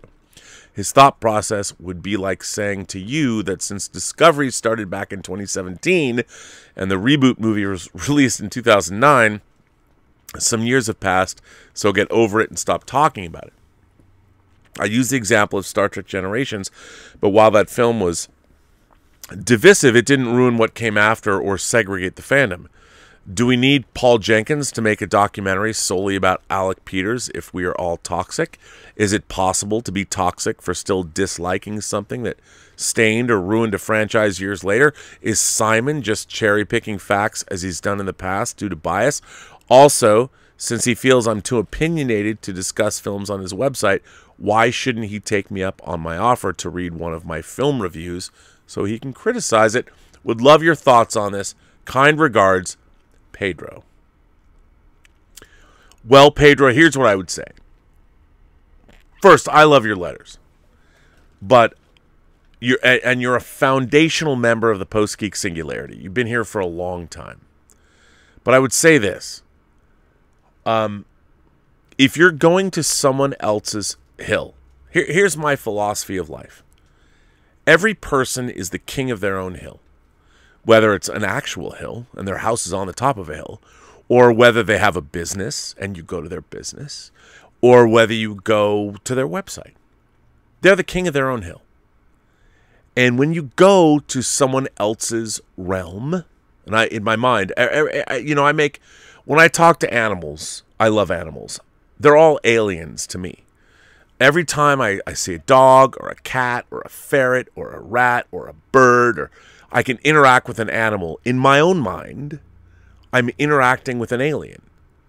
And it, it delights me. I love animals. They're different species. They're literally an alien, but they're on our own planet. But I don't expect an alien to understand me at all. So what I try and do is relate to them on their level. So how do you do that?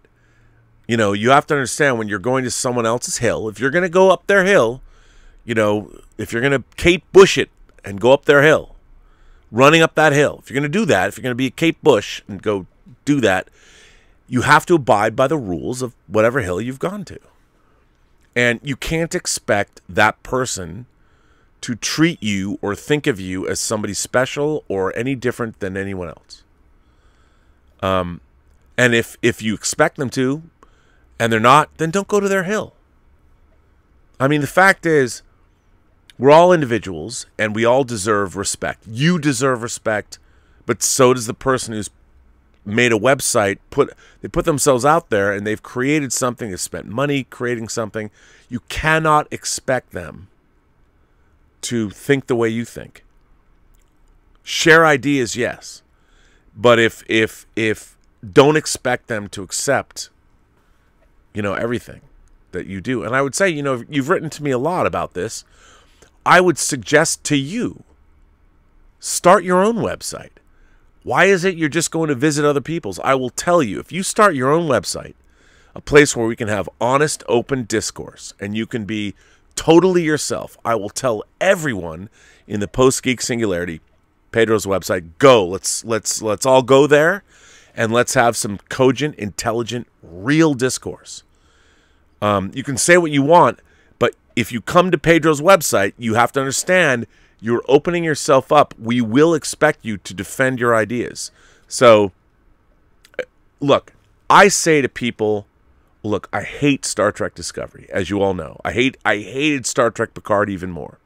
I think modern Star Trek since 2009 is unbelievably bankrupt.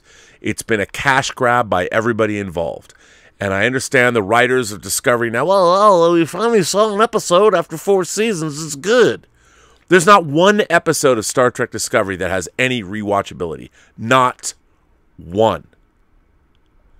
Even Star Trek Enterprise, I think people's least favorite shows, uh, has amazing episodes that have incredible rewatchability. If you don't believe me, go watch Cogenitor, which I think is from the second season.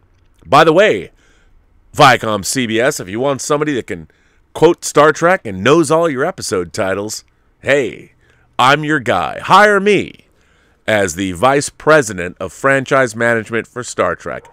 But I want oversight. I want to see all the scripts. I won't. I, I'm not gonna, just going to be a functionary. No, you got to hire me, and you have to give me power. You have to make it so I read a script and go, "What is this bullshit?" Huh? What is this? It contradicts everything that came before. You want to replace the people that run Star Trek now by the way, the same way that Bad Robot wanted to get rid of all classic Star Trek merchandising, these are the people that gave C3PO a red arm and the Millennium Falcon a rectangular satellite dish or on the front. Why? So they could get money.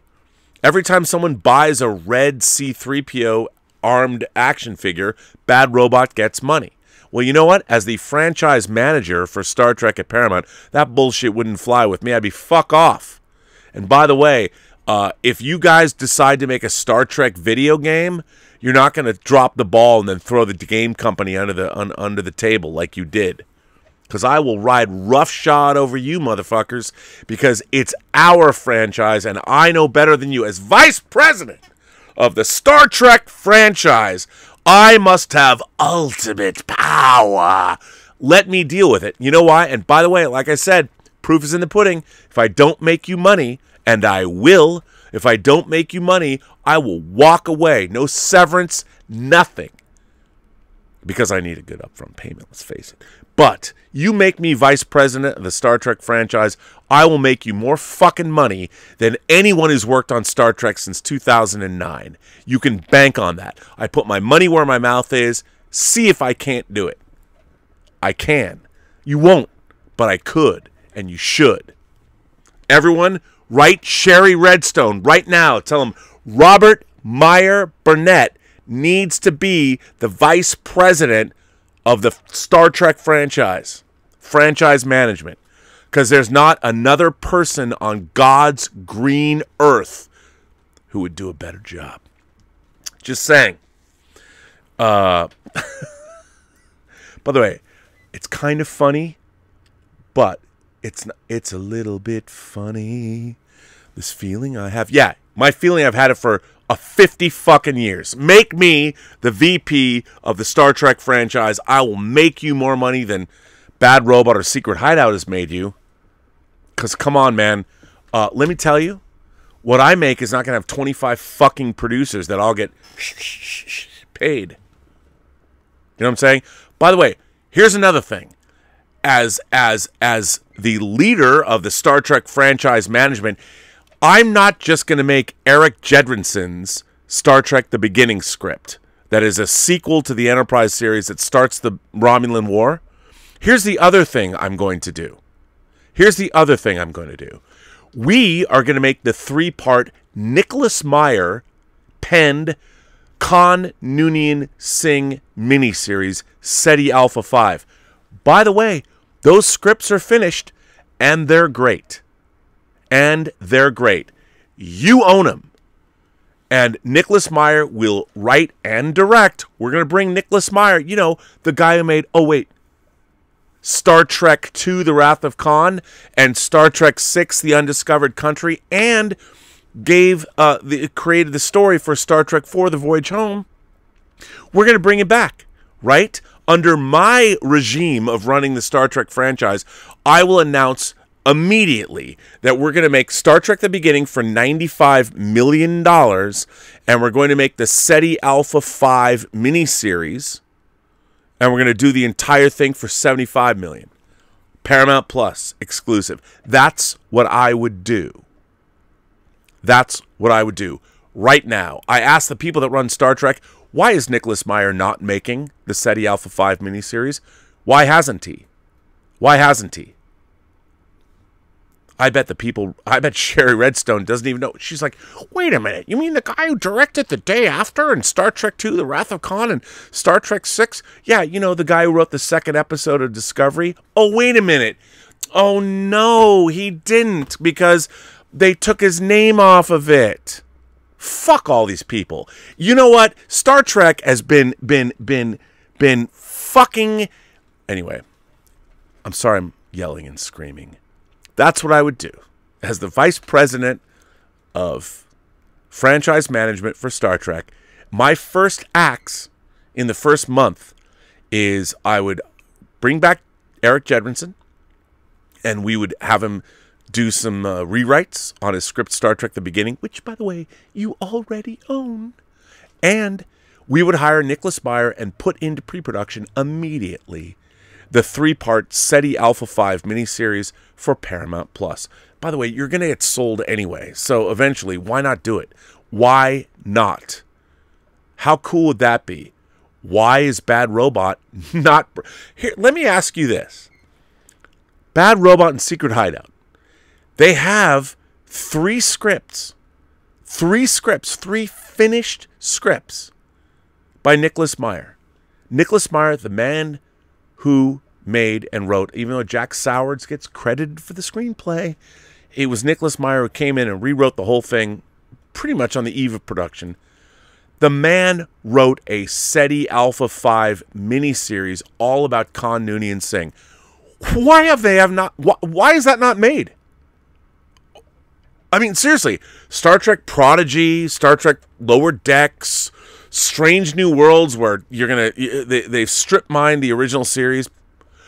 Why would you not have Nicholas Meyer coming back and making his Khan miniseries?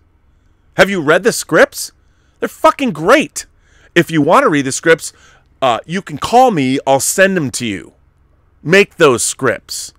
Why aren't you doing it? Why hasn't Secret Hideout done it? I mean, give me a fucking break. The people that actually have made Star Trek that is beloved, the man who made Star Trek II The Wrath of Khan, the guy who wrote and directed Star Trek II The Wrath of Khan, wrote a Khan miniseries, and they haven't made it. And it's great. What is wrong with Star Trek? The people running Star Trek don't know shit. They do not understand the franchise. They don't get it. With me, as the director of franchise man as the vice president of franchise management, I will make you lots of money with your franchise because I know better. I do. Just saying. Anyway, let's see what you guys are saying in the chat. Uh, by the way, I don't know why uh, uh, on Monday when I did Robservations, there were a lot of super chats that came in after I was done with the show that I didn't see because the software that I was dealing with. I want you to know I've got them all ready to read. So, um, let's let's get into that. And just so you know, I don't want to miss a super chat. If you send me a super chat or a tip, I appreciate it. It helps it helps the channel go. Uh, it helps me go. It helps my bid to be the vice president of franchise management for Star Trek. If it wasn't for you, I wouldn't be here. So let's jump into it right now. Actually, you know what? Uh, there's more. There's more. I think uh, Fernando Barrero, your Muslim uncle, says you probably have already mentioned or talked about it, and I would love to hear you opine on Space Battleship Yamato 2199, 2202, and 2205 in the original. Okay, your Muslim uncle. First of all, Yamato. I fucking love Space Battleship Yamato. Love it. It's one of my favorite things in the world. And I have to say, um, one of the things as the vice president of franchise management for Star Trek that I would say to anybody working on the Star Trek franchise is I would say, uh, look what the Japanese did when they revived Space Battleship Yamato 2199, 2202, and now 2205. I would say it's one of the greatest revivals or reimaginings ever done. So I loved Star Blazers. That's the first time.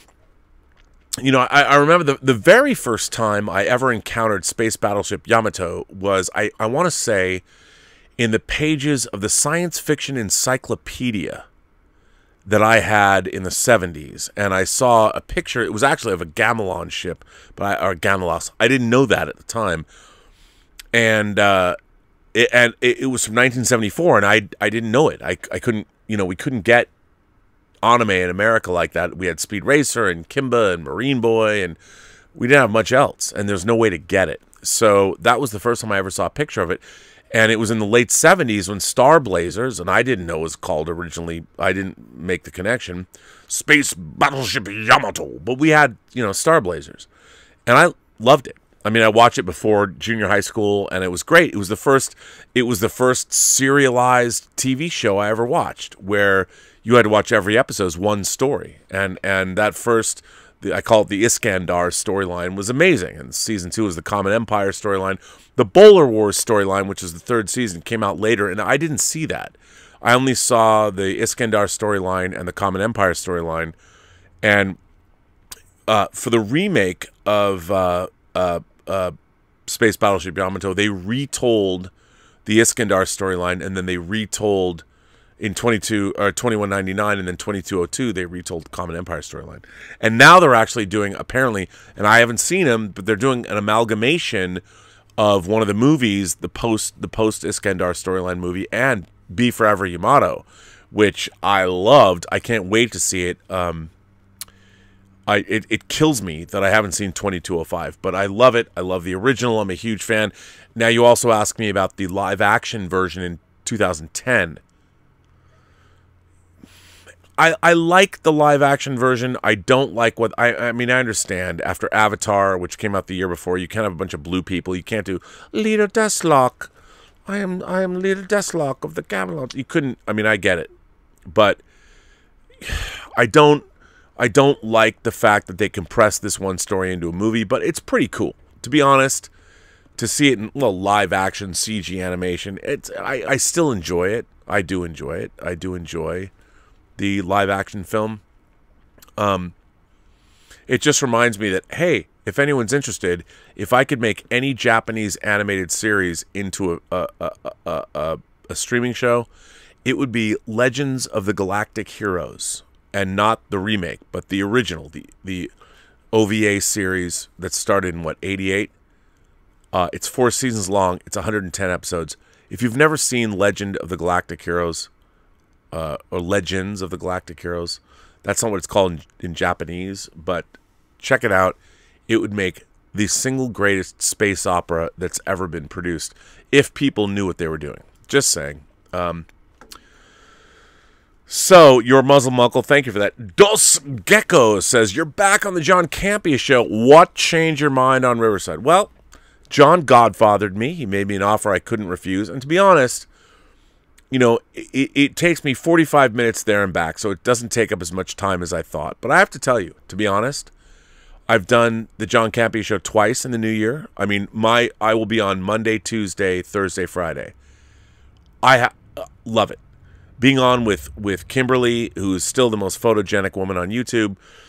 Kimberly and Ray and John, we ha- we're having a blast. I hope it translates on the show because man, it has reinvigorated me and it's made me so much happier to to do that show. I'm having so much fun.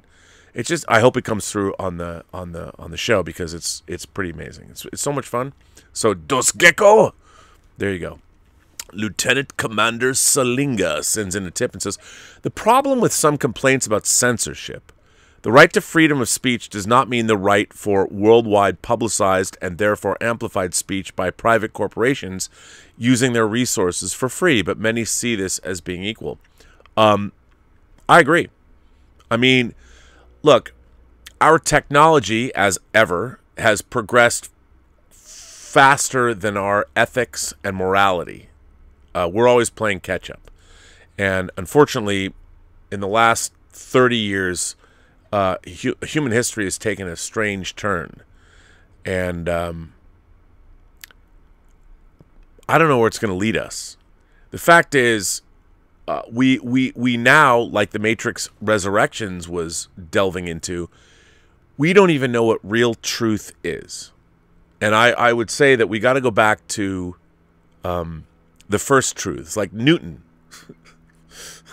Newtonian, uh, uh, drop something heavy, comes to the ground. That's the truth. It's always going to happen. Sun's going to come up tomorrow. The sun will come out tomorrow. Bet your bottom dollar. Well, there's a real truth. You know, the earth is not flat, the earth is a sphere, and it's not a perfect sphere, and it's orbiting our sun. Those are truths, man. They're not going to change.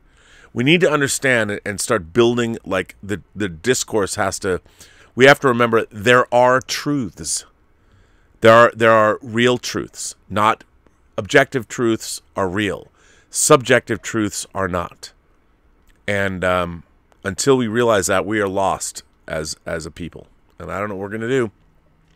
200 Watt Studio says, I think the spell only works on Tom Holland's Earth. Like it closed off this Earth like a lid on Tupperware. Toby and Andrew were burped back home. I like that. I'll, I'll, I'll, buy that. But does it work in our universe? Is the Tupperware our universe or just Earth? Because Earth seems a little. I mean, unless, you know, magic dissipates like ripples in a pond. I mean that, and again, I think they really need in the MCU to eh, what you're taught. What 200 Watt Studio is talking about is No Way Home. The the the what is the spell? They need to tell us this. Maybe it'll deal with the multiverse of madness, but if you cast a magic spell in my here's how it in my mind, I do think of it like ripples in a pond. Eventually it just peters out. But what is the distance? Does it encompass the Earth, our solar system? How many AUs in diameter? If you're a Star Trek the Motion Picture fan. Uh, by the way, that's why I can make an AU analogy because I know Star Trek. That's why you should hire me, Viacom CBS, as the franchise manager for Star Trek. By the way, I'll I'll I'll, write you a, a, manifesto of what we should do, and I promise you, uh, in year two we'll make money, more money than you've made with Secret Hideout. Um, and I don't even know how much they made. So, 200 Watt Studio, that's interesting. Stub McShave says, So, episode 778. Well, this is 779. Any plans for 800? Oh, I have plans, but, you know, I don't know. I don't know. You know what my plan is? My plan is to announce that I have been made the vice president of Star Trek franchise management for Viacom CBS. So there you go, Viacom CBS. You have 20 days in which to hire me, which you should do because I'll make you money. You know, doing episodes that's as many minutes are not sustainable anymore. It worked up to 400 and 500. It's true, Stubble. I don't know what I'm going to do, to be honest. If you have any ideas, if anyone out there is watching and want to come on, there's people I want to interview for the 800th episode of Robservations.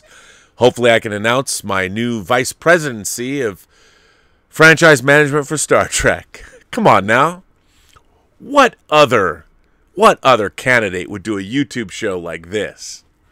None. Uh, Mike Alito says Lin Manuel Miranda is a slacker. Oh, I, I did read these.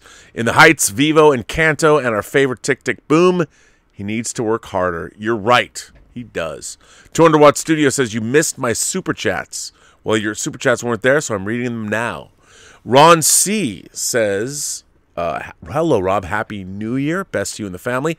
2022 is a new year. Yes, it should be the year that Viacom CBS makes me Vice President of Franchise Management of Star Trek.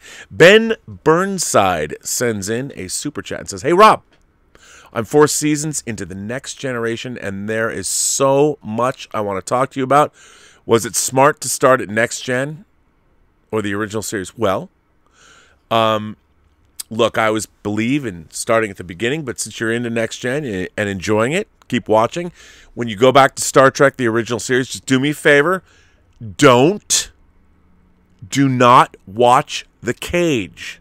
The Cage was the original rejected Star Trek pilot. They went and revamped. So here's what you got to do. Please promise old Bobby B that you will do this. Come on, Bob. I mean, Elizabeth starts calling me Bob now. It's great. Do this. Watch Where No Man Has Gone Before. That's the original pilot for Star Trek that was accepted. And don't watch The Cage because The Cage is reused in the first season of the original series as the Menagerie, part one and two, and it's brilliant. And that's what you need to do. So finish next gen, but then go back in time. And remember, Star Trek, the original series, was made from 1966 to 69. It is 79 episodes long. And do not watch The Cage. Just watch when. And by the way, because if you watch it in broadcast order, it's going to be what is it? Uh, Man Trap, Charlie X, and then uh, where no man, no man has gone before. Watch where no man has gone before first. Just do that first, then watch the Man Trap, then watch Charlie X. You'll see. Um, but I would love to talk to you about it. Ben goes on to say the next generation best of both worlds season finale, where Picard was a Borg as the best TV cliffhanger I've ever seen. Mr. Worf, fire, dude. Can you imagine what it was like to watch that shit live? The, the world went bananas. The whole all summer, it's like, what's gonna happen? Oh my god. Ben Burnside goes on to say, "Hey Rob, I'm four seasons into next gen. Oh, it's the same thing. I hope uh, uh, they didn't double charge you. Uh, they well, tw- maybe they did. I'm sorry. Tell me if they double charge you. I'll send you back that super chat." Uh, Ria Lavi says, "Rob, you should be the God Emperor of Star Trek." Leto Second, the God Emperor. Yes, I should be. They should make me God Emperor of Star Trek. But then somebody at Paramount HR would be like, "Oh, Rob, uh, that's a franchise that they have over at Warner Brothers. We can't uh, make you God Emperor of Star Trek." Well, how about Lord of Star Trek, like Lord Goth from the first season episode? Well, you know what? Why even tell anybody? If you don't know, if you don't know, the Squire of Why should I explain to you? You know what? That's another reason because I can sit there and tell you if you here's you know what you should be asking who is the Squire of Gothos? Just what's his name? That should be on there. Uh, don't. I, why am I sending you my resume? You should ask me Star Trek questions. I know, because in the corporate world, it's like, well, you can understand franchise management. We have to do a lot of research, and we have to talk to people about the Star Trek franchise, and you know, what do the TikTokers want from Star Trek? You know what the TikTokers want? They want great stories and great characters. I know it's a little different now. Everybody wants to see themselves reflected in Star Trek, but Star Trek at its core presents characters that you aspire to be, not characters that you already think that you are. Just saying. That's why you're not making as much money as you should. Rhea, I am God Emperor of Star Trek. Tom Jr. Jackson. Tom, are you feeling goof today, buddy? Uh, Tom says, Rob, maybe you should have that job. You are smart enough to do it, and you bring the passion for space and Star Trek with you. You know, What can I say? Do I? Hope so. Mm, Sends in a tip. Thank you so much for that. Mm.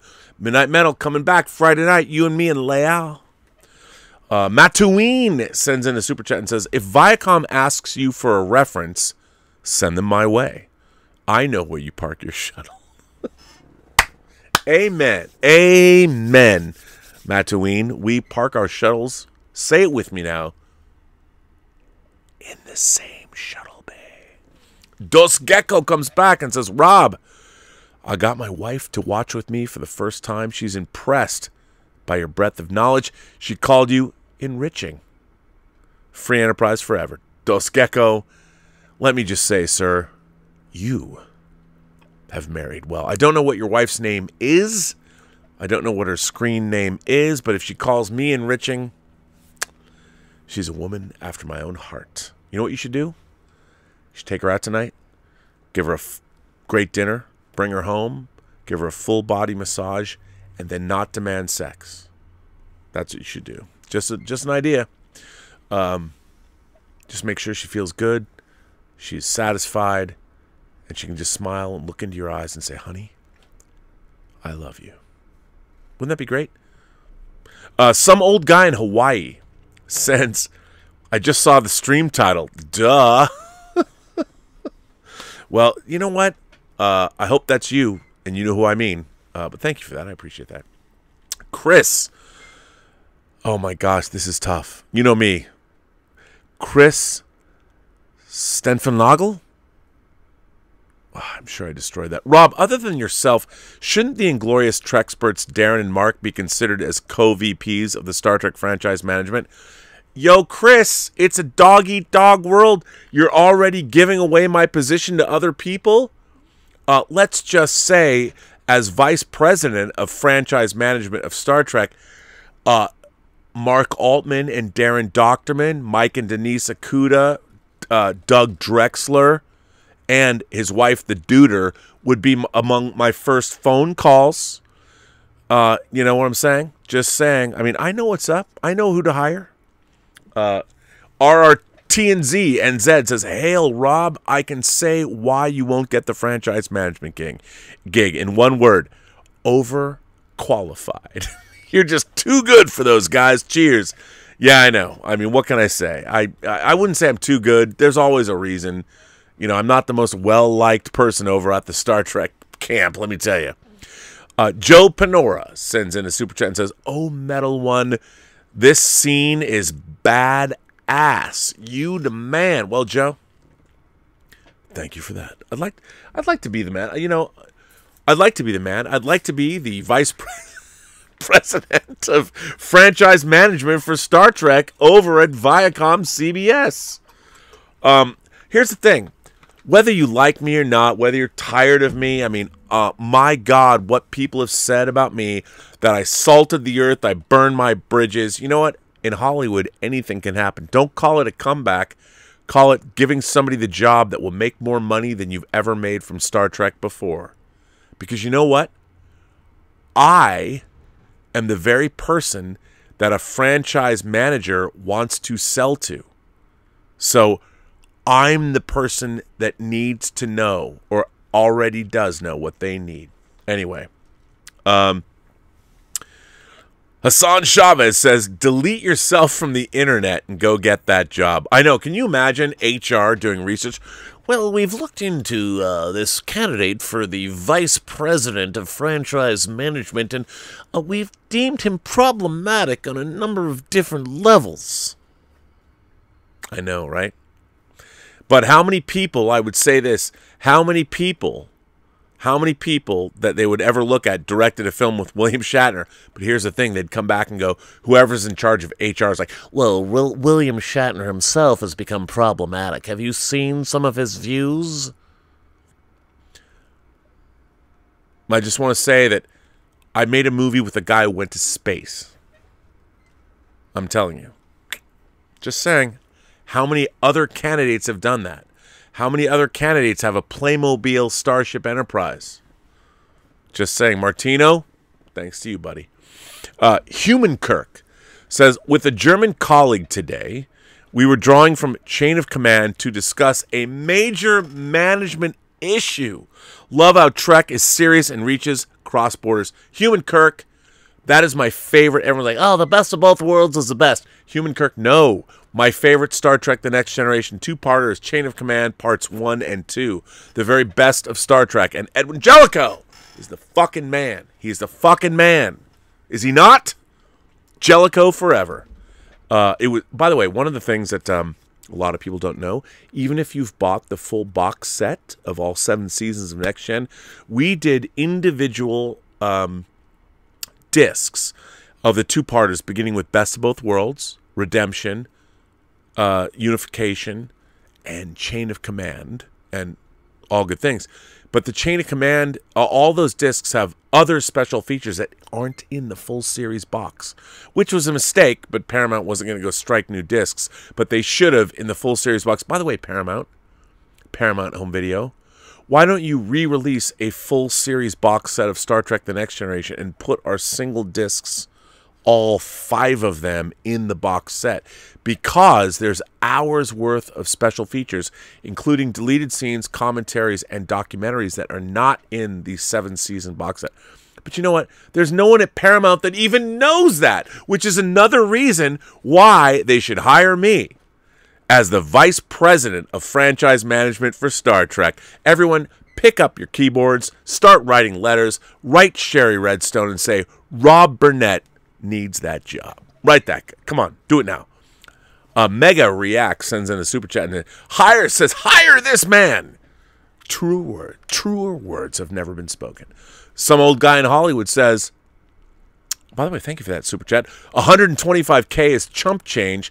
That's a steal if they hire you, and they should. Well, that's my base salary, but I want performance benefits. If I can make a feature film or a TV series that shows much more of a return than the horrific movies that Bad Robot put out, and people are like, look, I understand. I understand people like those movies. It's fine. But my question to Paramount is did Bad Robot do you dirty or not? Did they make you the kind of money? I know, I know, I know. Kurtzman and Orci did. I understand, uh, you know, Revenge of the Fallen, whatever they did. They did. They did. Term, uh, uh, Terminator, Terminator, Transformers Two. I get it, but I would ask you: Did Bad Robot bring you the kind of returns with the amount of money they spent and the returns they brought you? Did they bring you the kind of money? Skydance, Mr. Ellison. I ask you, were you happy with the movies they made? Were you happy with the movie, the Transformers movies? I mean, uh, the the Terminator films. Why is it that Skydance has hired people that made Jack Ryan, Terminator, and Star Trek, and none of them have made the kind of money that they should have in terms of? I mean, and by the way, if you look at how much money the original Star Trek movies made based on how much they cost and how much they returned. Uh, let's compare and contrast, not even adjusted for inflation. Look on a percentage basis. How much did we spend and how much did we make? Just saying. So some old guy in Hollywood, thank you. Uh, Russman sends in a super chat and says, R&B seems to me you ought to edit this episode and send it to every ass clown at Paramount. The audition was truly outstanding. no one has your combination of passion and knowledge on this subject. I agree. They'll never hire me. they, but they should. They should hire me. Rob Burnett should be the vice president of franchise management at Viacom CBS for Star Trek. But by the way, I want total oversight. I mean, I need to approve every script because, man, I have red notice, red lines on every screenplay because, by God, wow. Jolo, uh, JLo, JLo, JLo, Flicks says, I have never sponsored a petition before, but I propose that we get behind Rob and start. No, no, no. No change.org petition. No petition. I need you to be Bjo Trimble. Look, the original Star Trek series was saved. We got a third season because. Bjo Trimble organized a letter writing campaign. Change.org, that's not enough commitment. If you want me, and you should, to be the vice president of franchise management, you need to put keyboard to virtual paper and you need to write a letter to Shari Redstone. Shari Redstone, she won't even know who the fuck I am, and she'll wonder who the fuck is writing me all these letters. Why? All of you, write Shari Redstone and go, yo, Rob Burnett, tell your friends. As a matter of fact, you know, just print out multiple copies and, and put other different return addresses on them. Send it in. Letter writing campaign. Make Rob Burnett the uh, vice president of franchise management for Star Trek. By the way, when I don't get the job, I don't want you to harass anybody who gets the job. They won't be as good as me, but somebody's going to get that job. Don't harass them. But so J Lo Jolo Jlo Flicks, Jlo, um, I appreciate, I do appreciate the uh, sentiment, but we got to write Shari Redstone straight to the top. Change.org. That'll just be goofy. Don't do that. Shari Redstone needs to get inundated with letters uh, and make them very respectful. Dear Shari Redstone, Robert Meyer Burnett is the man who should be, or, or write something very eloquent. Make it, uh, remember, punch up. Don't get mad. Just write something great. Say that I'm the guy. Ragnarok Star sends in a tip and says, Rob, I recently watched The Pirate from 1948 three days ago, and today a fan cam of that movie has been blowing up on Twitter. Gen Z has just discovered Gene Kelly. It's like the second coming of Keanu. Feels like a glitch in the Matrix has occurred. Okay, that's amazing. You should, uh, you know, here's the thing about Gene, Gen X or Gen Z. Where are we at? You said uh, Gen Z. The thing is, Gen Z isn't dumb, and they will discover great things. One of the really cool things that was announced today is that Peter Jackson got all this footage when he was making Get Back, this incredible documentary about the Beatles, which everyone should watch on Disney Plus. He's he he the the concert, the Beatles concert on the roof. They've made a 60 minute film of the entire concert and they're going to release it in IMAX. How cool is that? We live in great times. And if Peter Jackson can can do that, maybe Robert Meyer Burnett can be the new vice president of franchise management for Star Trek. Stub McShave sends in a tip and says, You should apply for the job so you can complain about them hiring a complete idiot instead of you. Well, here's the thing I will never complain about who gets hired. You go. You you will. But you're you're you're not wrong, Stubble. Human Kirk sends in another super chat and says, Honest question, why are you looking forward to Avatar 2? To me, Avatar was the first time James Cameron made a pretty but dumb movie. I love The Abyss, T2. It was good sci-fi. To me, sci-fi and film is dead, not just Trek. Well, I look. I would say this: Avatar was a classic uh, story. It, we'd seen variations of that. You know, the white savior myth. Call it what you want. But the reason I loved Avatar, I've told this story many times, I took my mother in what 2009 uh, uh, when my grandfather. I went to visit her. We had a house in Palm Springs for a while. My grandfather did, and then he passed away. So my mom should never have sold the house, but my mom did. But so I went to see my mom, and we went and saw Avatar in IMAX 3D. And my mother had never seen a 3D movie, and she'd never seen an IMAX film either. And my mother is a very pragmatic woman. She's not very imaginative, but she's very much very pragmatic. And when when Avatar was over, her eyes were as big as saucers, and she turned to me and she said, "How did they do that?" And I realized, you know, what James Cameron does is he's a, a he's the the he's the auteur for the masses. You know, he doesn't ask a lot intellectually from his audience, but he touches us on a visceral and, and, and emotional level. And look, I'll tell you this: when um, when our, our main character has to ride, well, I forget what the dragons are called. That whole scene when they first ride the dragons in that movie, that is magical fantasy filmmaking. And and I think that Avatar gets a bad rap because it it's fairy tale quality. Uh, it doesn't kick ass like Terminator 2, but there is awe and wonder on Pandora. And whatever James Cameron is doing, he's going to push the science and the technology of filmmaking further than we've ever seen it before. And he's a he's a classical I mean, he's like he does what Pixar does. You know, he makes timeless films for all of us. And I think I, I have no idea what Avatar 2 is going to be, but James Cameron has never let me down. Even when he decides to do a comedic James Bond riff in True Lies, um, I loved it. And when he writes 1995 Strange Days that Kathryn Bigelow directed, um, that movie had a lot to say. So that's why I think I think James Cameron is going to remind us about awe and wonder in the cinema in a different way than something like Endgame or uh, uh, Infinity War or Spider Man No Way Home does. That's why. Shari Redstone, right here. Shari Redstone sends in a tip and says, Hi, Robert. I think you would be an excellent addition to the Star Trek team.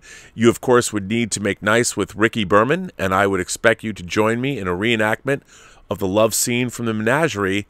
I love green. Do you? Sherry, first of all, I love Rick Berman. Uh, I, you know, I was very critical of him during his era in Star Trek, but getting to know him a little bit and going to his house and interviewing him for the next gen and uh, enterprise documentaries really uh, gained a lot of respect for him. But Sherry, you know what? Whatever you want me to do, uh, I'll rock your world. Just give me that job as the senior, as the, just make me vice president. It's not senior, it's vice president.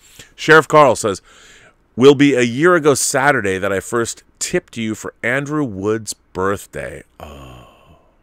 Somebody just loaded a video of the whole Mother Love Bone show from 88 at the Vogue. And some great footage of Malfunkshun was added. His alias, L'Andrew, the love child, was actually inspired by Trek. Wow. I didn't know that. Uh, Chloe Dancer, Crown of Thorns, for those of you who saw singles, I mean, to me, the Stairway to Heaven of the grunge era was Mother Love Bone's, Chloe Dancer, Crown of Thorns. Uh, check it out, and you should and get this get singles. You know, singles. It's so funny to me. I actually kind of worked on that because I was working at Warner Brothers when that movie got made, and and I would go into the production office uh, on that film all the time, and um, I actually shot Cameron Crowe for a video I made for an executive named Tom LaSalle, uh, and uh, I love singles, and I love Mother Love Bone. Wow, that's crazy, man. I'd love to see that. Send me a link, dude. Send me a link to that show. I'd love to watch it. Brandon Sheehy, our own Brandon Sheehy, says, Rob, have you seen the new horror film, The Deep House? I can't wait. I have not.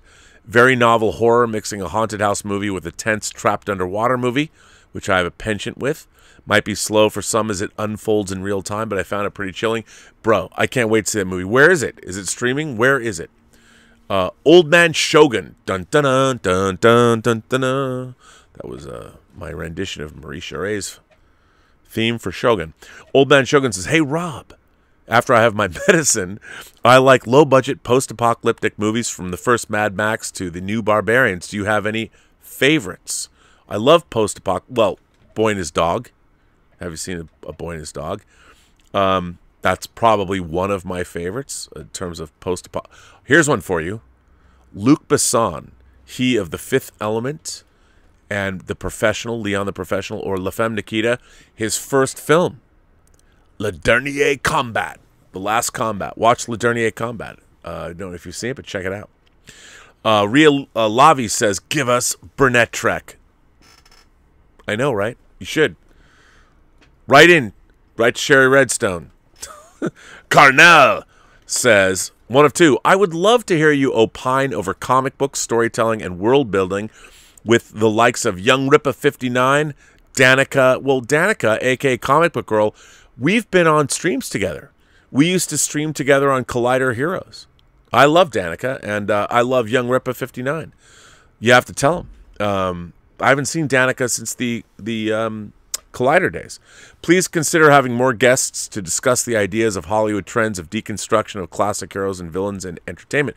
Well, Cornell, I mean, I do stream a lot with Midnight's Edge, and I love them. And I've, I, you know what, I would, I would direct you to one of my favorite streams I did in 2021 which was uh, Nerdrotic's stream on December 19th. I was on there with Mauler and um, uh, uh, the Critical Drinker and just some guy, and we talked about Lord of the Rings. And that was, I think, one of my favorite streams of 2021. Zachary P says, Well, Rob, hopefully the squeaky wheel gets the grease. Well, who knows? I don't know. Um, Captain Robert April, longtime member of the Post Geek Singularity. Now, he sent me a review. I think he also, I have not watched it, but I think he also is applying for the position via video. So, Captain Robert April, by the way, canonical. Uh, Captain Robert April did appear on uh, the show that, wow, when Paramount was celebrating, you know, Star Trek Day, there was one show that they didn't mention at all. I wonder why, which was the 22 episode Star Trek the Animated Series, which ran in 1973 and 74. 22 episodes, and the very last episode of the show, the Counterclock Incident, introduced us to Captain Robert April on screen, so he's canonical, finally. Um, and they, you know what? If I was making Star Trek Day, and I understand we've got, oh, we've got Prodigy, and we got, oh, we've got Lower Decks. They don't even mention the animated series, the original animated series. That's how fucked up. All the modern, you know, modern Star Trek is all about erasing what's come before. It's like, let's get rid of it and let's create a brand. The problem is the shows that they're making, and this is not to take away anything from what they're making, because there's a lot of people that like modern Star Trek, and I do not begrudge them this. The problem is the garbage that they're giving us. And I don't mean to if you I don't mean to insult you. This is just my own opinion. But I think that the uh, Major Grin or look up nitpicking nerd watches reviews of Star Trek. He did a review or he did a video. All the characters in modern Star Trek are they come from trauma, trauma backgrounds. This is a very modern 21st century idea. It is the laziest, the laziest of storytelling tropes. Hang on, hang on. Uh, I, I, uh, the, hang on. Trauma. There's an article you guys, guys got to read. I was to do it. Ah, here it is. It was in the New Yorker, and uh, let me just put this in the live chat. It, it, it, this is all the writers of Star Trek Discovery in a fucking nutshell. I mean, my God, does this nail it? Uh, and here it is. It's an article in the New Yorker magazine, and it was, and this is another reason why I should be the vice president of franchise management for Star Trek. Because I can just pull up, I can just be like, hey, uh, did you read the New Yorker article about whatever? I'm just telling you. You want to know about science fiction fantasy. You want me to know about comic books. You want to know about toys. You want to know about home video. You want to know about anything that your audience is interested in. I'm your guy. Anyway, uh, this was uh, in the January 3rd and 10th issue. And I would implore all of you to read this article because this is everything wrong with Star Trek, even though they don't mention it. It was uh, Parul Sehgal wrote this on December 27th. The case against the trauma plot. Fiction writers love it, filmmakers can't resist it, but does this trope deepen characters or flatten them into a sense of symptoms? A set of symptoms. My God, read this article and you'll realize why Star Trek Discovery is creatively bankrupt, and so is Picard. The trauma plot because every numbnuts who's writing movies and TV now can always harken back to the trauma plot. Just saying, I just dropped it into the chat. Check it out. Uh, so, Robert April, hey man, if I get the job as the vice president of franchise management for Star Trek, I'll give you a job, man. I am a budding influencer. Sends me a tip, says, The Matrix Resurrections was my biopic. The movie showed me that I'm willingly accepting of my false reality and do everything to live my life through the lens of social media. Neo was wrong. We don't want to be free from the Matrix, we indulge in it. That's why The Matrix Resurrections is a good movie. Um, a lot of people are saying, no, I'm not." no, you get it. That's exactly what the movie was all about. We all want to live in the Matrix. That's why I, I, you know, it's funny. I didn't understand. I, I saw that movie with Polly, like we did uh, a Robservations, where he and I, I didn't call it a review. It was just a discussion. I really love the Matrix Resurrections because that's exactly what it, it. It's the polar opposite of the Matrix was about freeing our minds, and now we live in a world where we don't like our minds freed because life is hard.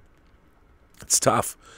And somebody pointed out the other day that that Cypher, when he, he wants to be put back in the Matrix, when you see the the shot, I think it's in the um, White Rabbit montage, uh, or, or uh, not the White.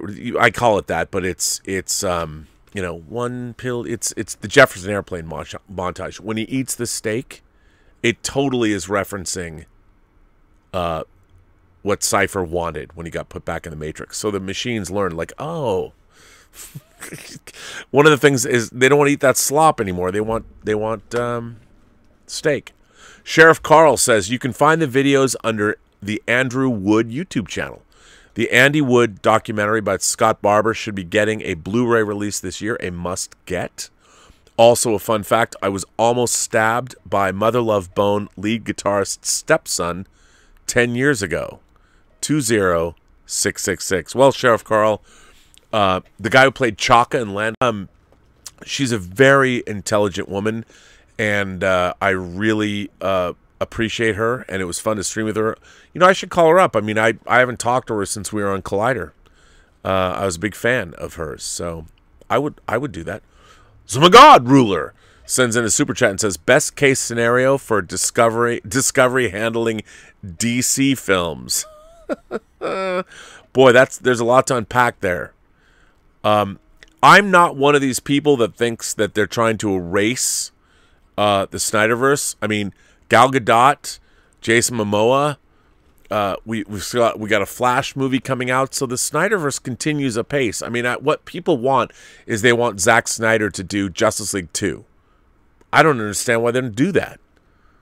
I mean, you've already got Ezra Miller is coming out in a Flash movie. Momoa's got um, uh, Aquaman 2 coming out, Gal Gadot. And why not bring Affleck back and why not have Henry Cavill do another movie? I don't know. Uh, I don't get it. They should. Chuck Austin. You know? I'm going to answer this phone. My man Chuck Austin. Yo, Chuck. Hey, Rob. How's it going, man? You know, I'm live on my show right now, and I picked up the phone, so you now are live on Robservations. Fuck off. I'm so sorry, man. You don't have to be sorry. I just figured since you called, I'm I'm putting you on, uh, putting you on the show. You are live on YouTube right now. Is that okay, or do you authorize me? Uh, You know what? That's okay. I I had something important to ask you. I, I really wanted your feedback on this. do you want to do it live on the show, or should I call you when I'm off the show? Let's do it live on the show right now. Fuck yeah, dude. Let's do it. What did you want to ask me? I've been working on this project, a, uh, a movie project. It's our, each of our first time trying to do it, right? And I have an idea for one of the casting things. I float this casting idea. One of our friends would be perfect for this one voiceover. Um, it's it's a, probably a one-time thing in this in the movie, just you know, five minutes short, whatever. And I said, but you know, and then he liked the idea, my, my collaborator. And I said, but we don't tell we don't tell Mike until you know it's the time is right. We have stuff formulated. Don't drop the gun. He agrees.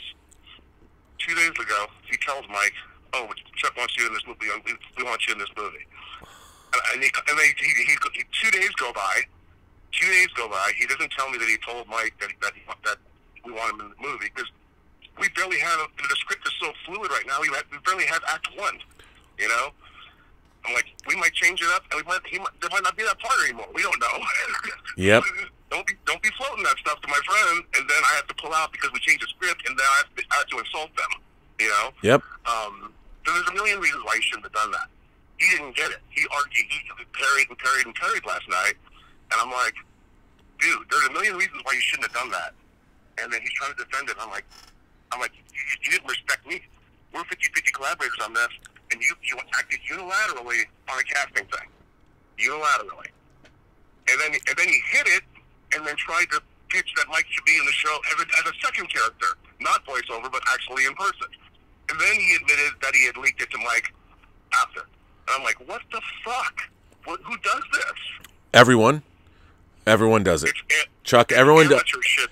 It, it's Amateur totally shit. it's totally amateur shit. Now here's the thing. Here my philosophy of life is you know, don't put anything about your movie out even on IMDb until after it's shot. Cuz everybody, you know, everyone's like, "Hey man, we're going to make a movie." No, you're really not. Everybody thinks they're going to make a movie. You know, you, you- and and by the way, you never tell anybody that you want to be in the movie until you're ready to make the movie. Because Absolutely, and that was my, that was my entire point. And he I know. He got it, and then he violated it. so Chuck, let me ask you this. Specifically discussed that. We specifically discussed not telling Mike. Well, that's because everybody, when they're working on a film, I mean, dude, it's like somebody writes a screenplay for the first time. They print it out. They're 120 pages. Actually, it's probably 138 pages that they think is genius because they haven't got it down yet. But they print it out, and it's it's very intoxicating. You're holding up your 138 pages, even if it's garbage. It's still you did write 138 pages. It's very intoxicating. You're like, wow, that's amazing that I did this. You want to tell everybody like, oh my god, I just finished my screenplay, even though you've only done one pass on it or whatever, and you give it to somebody to read, and you're like, I've written the next Gone with the fucking Lawrence of Arabia, and it's amazing. And then somebody reads it. No, but it should be Gone with the fucking Lawrence of Arabia. That that is that is my indicate. That's what I always say to people in my own mind. I'm, I'm giving you a little example. Uh, whenever somebody says, "Would you read my script?" I I, I I always want to say to them, "I know. I bet your script is Gone with the fucking Lawrence of Arabia, isn't it?" And everybody's gonna be like, "It totally is, dude." And I'm like, "Yeah." Anyway, it's fine. Um, I refer everyone to Josh Olson's seminal essay, I Will Not Read Your Fucking Script. That's a true thing. Look it up on the internet, read it, learn it, understand it. Anyway, on that note, let me ask you this, Chuck, because I have to get off the sh- phone. So, this stream is about the fact that Paramount, actually CBS Viacom, have an actual job listing for the senior vice president of franchise management for wait for it Star Trek. Yep. Ridiculous. I didn't know that. That's, I'm Do- do- now, if if you were at HR or you were in charge of hiring this person, would you give me the job? I would say, I'll, I'll say what the professor said in that in um, in Rounders. I don't gamble with stuff like that. I'll just put you to the top of the list.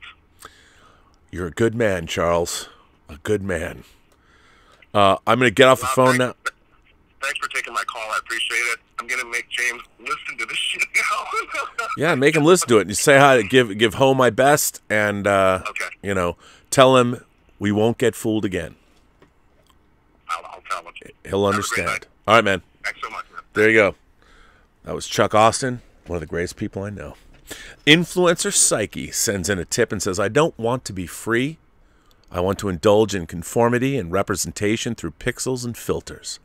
I have no eyes, but a filter gives them to me. I don't have ears, but a filter gives them to me. I have no voice except on social media, aka the Matrix. I think that's what we all want. The real real life is hard, man. It's hard. You know, you know it's really hard walking up to somebody and having a conversation face to face, looking someone in the eye.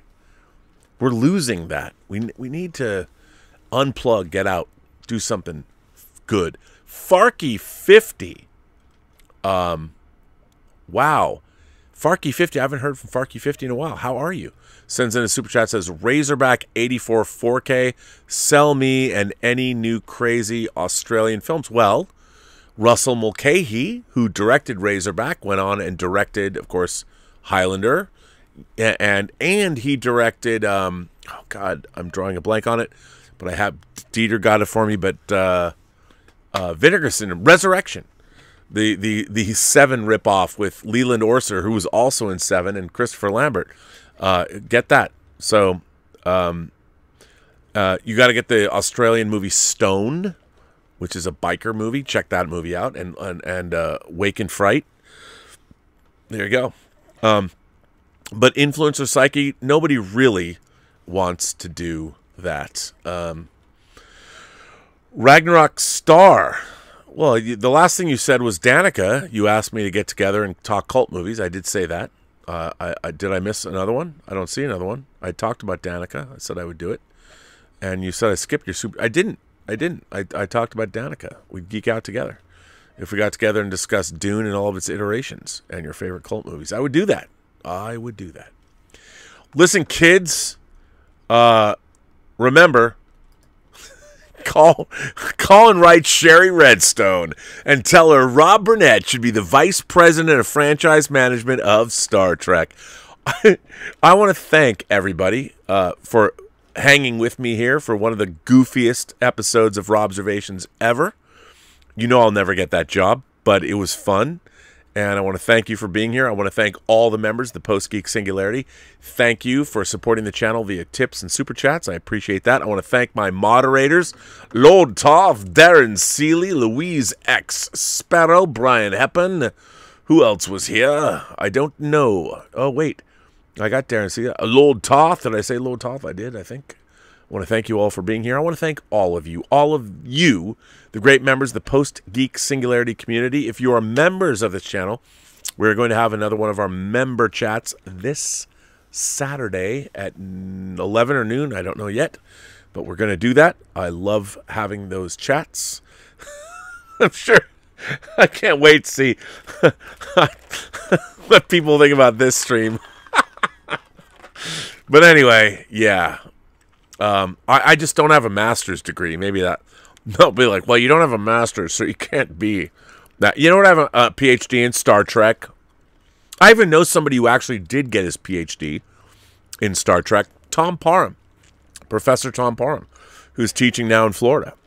So I could even bring in somebody as part of my team that actually has a PhD in Star Trek. That's why I, Robert Meyer Burnett, should be the vice president of franchise management for Star Trek.